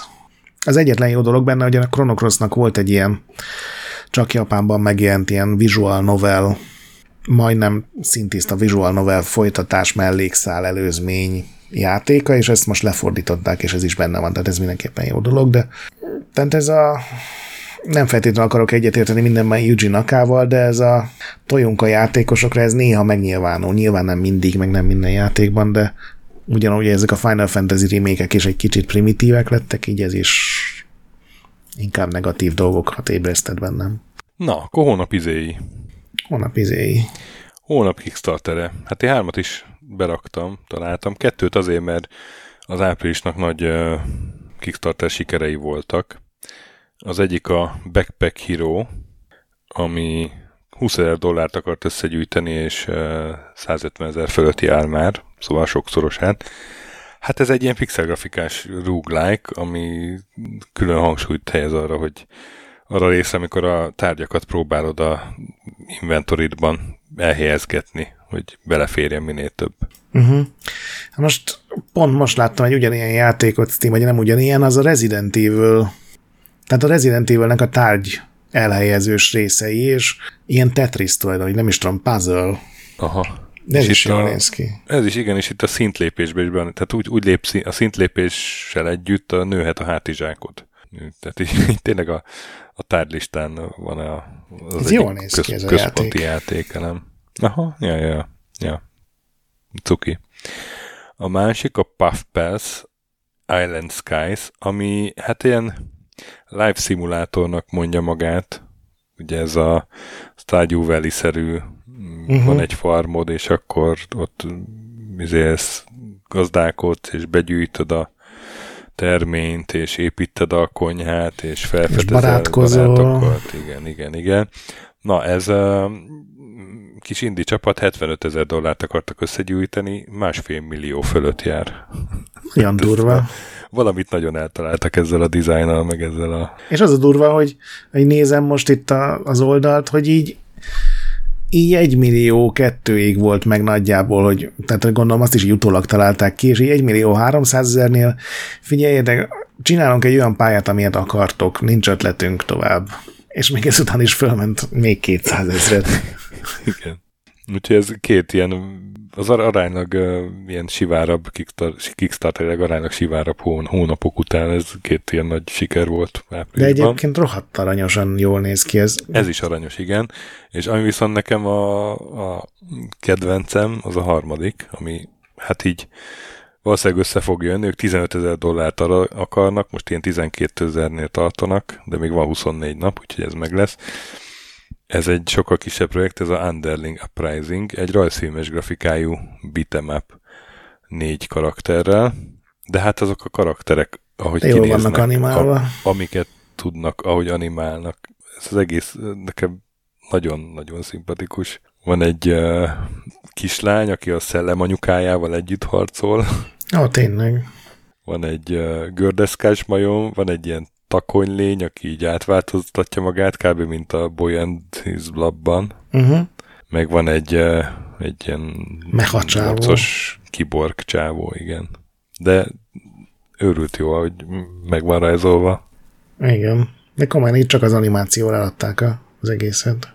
Szóval ez három egész jó Kickstarter projekt, sőt, nagy, három nagyon jó Kickstarter projekt, amiket esetleg adott műfaj rajongói nézzenek meg. Na, random retro ajánlat, random trivia. A retro ajánlatra még nincsen bekészítve, a triviára viszont az Amigával kapcsolatban bukkantam rá. Ugye megjelent az Amiga Mini, és nyilván a készítők adtak egy csomó interjút, és valaki megkérdezte tőlük, hogy mi van a Commodore-ral, kinél vannak a jogok, hol van ez, és azt mondja a fickó, az a fickó, aki aki licenszelte a Commodore Minit, meg az Amiga Minit, hogy most először a történelem során nem tudják, hogy kinél vannak a Commodore jogai. Ugye az Escom nevű cég vette meg a, a nevet, meg a mindenféle licenszeket, amikor összeomlottak. Aztán egy holland cég, a Tulip Computers vásárolta föl őket, és ők még 2001-ben ezzel a Tulip Computers-szel kötöttek egy olyan előnyös szerződést, hogy örökre megvásárolták ilyen célokra a jogokat, tehát bármeddig tudnak csinálni hivatalos Commodore nevű, meg, meg ilyen programokat használó dolgot, hardvereket. Őket megvette a Jeronimo Media Ventures, akik aztán átalakultak Commodore International Company-vá, amit Hollandia leggazdagabb embere finanszírozott, mert ő szerette a Commodore-t, És aztán a következő mondata az a fickónak, hogy uh, szó szerint, hát nagyon ez a sédire, nem tudom milyen, nagyon bajoslatú alakok, akik hát mondjuk úgy, hogy nem feltétlenül mindenben voltak a legalitás szintje fölött, de muszáj óvatosnak lennem vele. Nem, nem mondanám, hogy, hogy mafiózók voltak, és abban sem vagyok biztos, hogy oroszok, vagy hollandok. Nagyon sok pénzük volt, és nem lehetett tudni, hogy az honnan jön. És aztán összeveszett ez a Commodore International az Ázsia Rim nevű vállalkozással, plusz három magánemberrel, és aztán ezeket mind elvitték, vagy egymást feljelentették, és egy Ben van Wiehe, nem tudom, hogy kell ejteni holland név, ő kapott ki, és elvileg a Commodore international a név, de közben lejárt egy csomó jog, és aztán jött egy olasz cég, a Cloanto, akik megvették az operációs rendszernek a jogait, úgyhogy most gyakorlatilag a Commodore-nak a mindenféle jogai, azok legalább 3-4 cégnél vannak szétszórva, és nekik az az egyetlen mázdiuk, hogy 2001-ben egy örökre szóló szerződést tudtak kötni, ami nem is tudom, hogy lehetséges a mai világban. De hogy ez elég durva, hogy a Commodore-ból egy ilyen furcsa, visszakövethetetlen, nem biztos legalitással rendelkező cégek közti háborúban így, így nem tudom, elhullott, vagy, vagy a pad alá esett. Furcsa. Szegény Commodore többet érdemelne. Vagy többet érdemelt volna. Neked a trivia? Hát én nem egy triviát hoztam, mert Na, így valahogy nagyot nem találtam, hanem három picit, amiben az a összefüggés, hogy mindegy, mindegyik ilyen a egy fejlesztésnek vagy egy cégnek a belső életéről árul el valamit. Egy prank, egy belsős poén, meg egy av moment. Na. A prank az a Valve Half-Life 2 fejlesztésekor kitalálták, hogy csinálnak egy olyan buildet, ami brutál nehéz, sokkal nehezebb benne az ellenfelek, és odaadták az egyik alkalmazottnak, hogy na, ezen dolgozunk, próbált ki. Aki hát kipróbálta és vértizat, és azt elkezdett mindenki arra beszél, hogy brutál nehéz az a játék, gyerekek, ez nagyon nehéz, és mindenki hülyének nézte, mert mindenki más nem azzal a bírdel játszott, hogy milyen béna vagy te szerencsétlen. És aztán ugyanezt a point megjátszották a Team Fortress 2 fejlesztésénél is. És képzeld, hogy összesugtak a háta mögött. Valakit megszivattak ezzel, igen, hogy csináltak neki egy személyre szóró nehéz bildet. Aztán a belső spén az a Ratchet és Clank fejlesztői, a, nem a mostani, hanem így az első néhány játék, aztán a második játékban volt az, hogy, hogy ilyen hójetik spawnoltak, és volt egy nagyon nehéz rész, ahol a hójetik azok megkesejtették a játékos életét, és ez oda vezetett, tehát még a belső teszteken is nem bírtak ezen sokan tovább jutni, és ez oda vezetett, hogy csináltak egy a hójeti modellből egy szobrot, lefújták így aranyfestékkel, és az lett a hójeti díj, amit mindig az az ember kapott meg, aki az adott játékban lehető uh, leggyötrelmesebb, legrosszabb részt összehozta. Uh, egy ilyen antidíj. Ez egy vándordíj volt, igen. Az első hójeti díjas az a Tony Garcia volt, aki magát ezt a hójeti izét összerakta, és állítólag aztán a következő recsetés klenkel is megnyerte a következőt valami nehéz rakétás résszel. De a Ratchet és Clank Wikipédián ott, ott fönn vannak a díjazottak listája. Durva. És az AV moment képzeld el, hogy a Dark Souls-hoz kapcsolódik, az öreg mi az, aki szán, akit uh, egy interjúban, tehát meg, meg találtam azt az interjút, ő maga mondja el, tehát ez, ez, ez sem legenda, az egészen biztos. A Gvinever nevű karakterről kérdezték, nem tudom, az megvan előtted a Gvinever a Dark Souls-ból. Hát uh, kb. mint a Lady Dimitrescu, uh-huh. csak japánabb. Tehát egy ilyen, uh, az artwork az egy ilyen fekvő nő, fehér leplekben, és óriási mellekkel és dekoltással. Hogy lesz ebből a moment?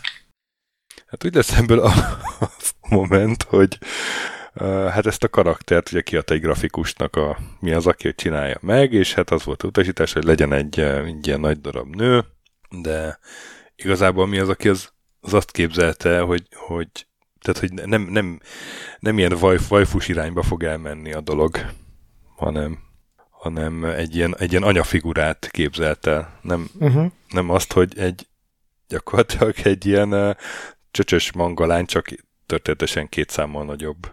És az a moment az, hogy, uh, hogy amikor jött a grafikus, és hozta ezt a konkrét uh, artwork amit, amiről beszéltem, akkor a mi az Akiszan annyira büszke volt az alkotására, hogy, és annyira vágyott az elismerése, hogy a mi az Akiszan azt mondta, hogy hát jó, akkor én egyáltalán nem ilyet kézeltem, de annyira látom az örömet az arcodon.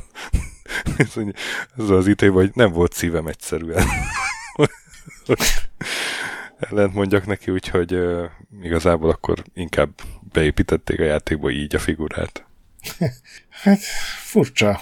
Hogy Tehát így... hogy a nagyfőnöknek annyira lelkesen mutatod a saját hülyeségedet, hogy azt mondja, hogy hát jó, és ráadásul pont egy ilyen Dark Souls-ban. Nyilván kézzel, hogy megsimogatta a fejét, hogy hát ha van pistike, akkor ezt is jó, Jó, ez maradhat, de legközelebb azért három számmal kisebb melleket, vagy Úgyhogy hát én ezt a hármat szedtem így egy csokorba. Király. És a random retro ajánlat. Egyszer korábban már emlékeim szerint ajánlottam a Metal Gear Solid 1-et. Idénre, meg, meg a utóbbi egy hónapra viszont a Metal Gear Solid 2 szerintem még jobb.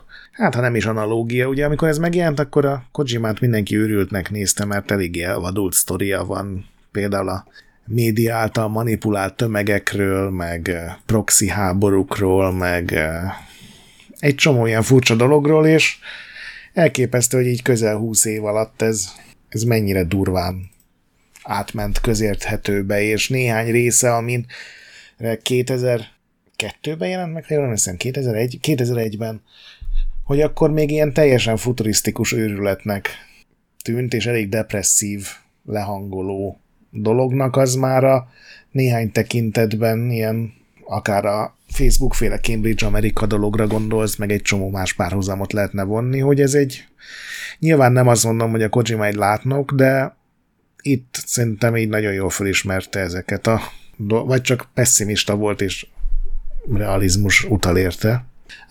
Meg ezt leszámítva is egy nagyon jó játék, aminek ugye fantasztikus marketingje volt, ugye úgy egy ilyen pici triviának is elmegy, ilyen zárójelesnek, hogy ugye az első résznek a főhőse a Solid Snake volt, és a második részből is minden trailer csak őt mutatta, és aztán amikor kipróbáltad a játékot, körülbelül ilyen egy-két-három óra után hirtelen főhőst váltotta a játék, és a Solid Snake mellett vele együtt dolgozva kellett haladnod, de egy másik karaktert irányítva, és szerintem ez is egy ilyen elképesztően bátor, vagy más nézőpontból őrült húzás.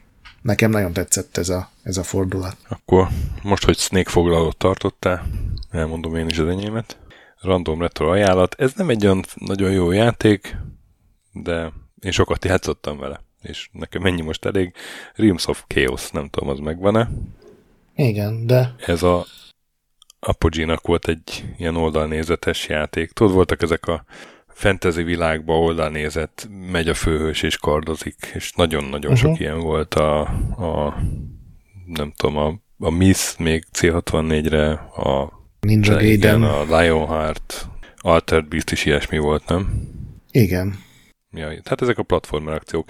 És ez az Apogee-nek, Keith Schulernek a játéka, 1995-ből, és én nagyon szerettem tetszett a grafikája, és amiben szerintem olyat tudott, amit kevés másik játék ebben a műfajban, hogy bármikor lehetett menteni benne. Ó. Oh. Már akkor? Uh-huh. És uh, ezzel meg úgy egyáltalán ezt a műfajt én akkor nagyon szerettem. Belopta magát a szívembe. Amúgy ilyen igazi rágóumi játék. Még annyi extra van, hogy két fős van, és bármikor lehet váltani köztük, mint a nem tudom, a Hammerfistben. Uh-huh. Férfi meg egy nő. Vagy egy, egy komment, amit tegnap találtam, hogy megelőzte a játékát, mert bármikor gendert válthattál. Nagyon vicces. De ez jól hangzik, ez lehet, hogy még egy minit is csinálhatunk belőle. Aha, aha, aha. Simán, simán minizhető darab. Hát aztán már csak az évfordulók vannak hátra, és hát van néhány, van néhány. Például az említett Kirby, ugye az egész sorozat az 30 évvel ezelőtt indult. Április végén. Durva. Game, Gameboyos volt az első Kirby, arra Igen, emlékszem? igen, igen. igen, igen. Aztán a Dig Dug, mindig a vicces nevű Dig Dug 40 éves már. Ugye egy, ez egy játéktermi, klasszikus. A Candy Crush szaga 10 éves. Hát ez is mi? Candy Crush szagat, ez nem lett tíz éves, ez egy hülyeség. De 10 éves, hát nem, nem, a, nem a telefonap, hanem ugye ez weben indult, és, és az első Candy Crush, szaga. Nagyon kemény dolgok vannak ezen, a, ezen a, az évfordulós listákon. És ne felejtsük el, hogy a ZX Spectrum pedig 40 éves volt, április 23-án. A Képes Gábortól van ígéretünk, hogy jönni fog vendégnek, és arról majd rendesen megemlékezünk egy adásban. Amit pedig felírtam, és nincs ebbe a listába, hogy a Space War az 1962. április végén mutatta be Steve Russell a Azt a. egyetemi haverjának, tehát 60 éves. Ugye több cikkben ez az első videójáték, de igazából ebből nőtt ki az első kereskedelmi videójáték a Computer Space, vagy ezt nyúlta le. Ugye erről a egyik eh, élőadásban pont te beszéltél. Igen. Úgyhogy 60 éves a Space War. Nagyon durva. Mondjuk ott legalább nem érzem, hogy úristen, hát én ott voltam. Az legalább még, ne, még nem ilyen. Igen, de Spektrumnál már ott voltál. Meg ott ne, én nem voltam még ott, de itt olvasom, hogy az európai Super Nintendo Launch 30 éve, és valahogy az is olyan furcsa, hogy alig 10 év volt a Spectrum meg a Super Nintendo között. Olyan sokkal nagyobbnak tűnik a különbség. Hát ja, De hogy a Dungeons Siege sorozat is 20 éves. Ez most volt. most volt ott ültem a guruban pár napja. Szerkesztetted a izét, preview-t, nem? Aha, a Sasa hozta a lemezt, vagy a Krisz, már nem tudom. Ah, De hülyék ezek. köszönjünk el. Jó. Legközelebb jövünk. Egy hónap múlva. De addig még jövünk természetesen, csak nem now adásokkal. Játszatok addig sokat, mentsetek a boss fightok előtt, kövessetek minket Discordon, ahol tök jó a társaság, meg Retrolandre gyertek, ahol pedig napi content van. Értékeltek minket lehetőleg 5 csillagra, iTunes-on, meg Spotify-on. A BIOS ne piszkáljátok, a nagy pixel pedig még mindig gyönyörű. Sziasztok! Sziasztok!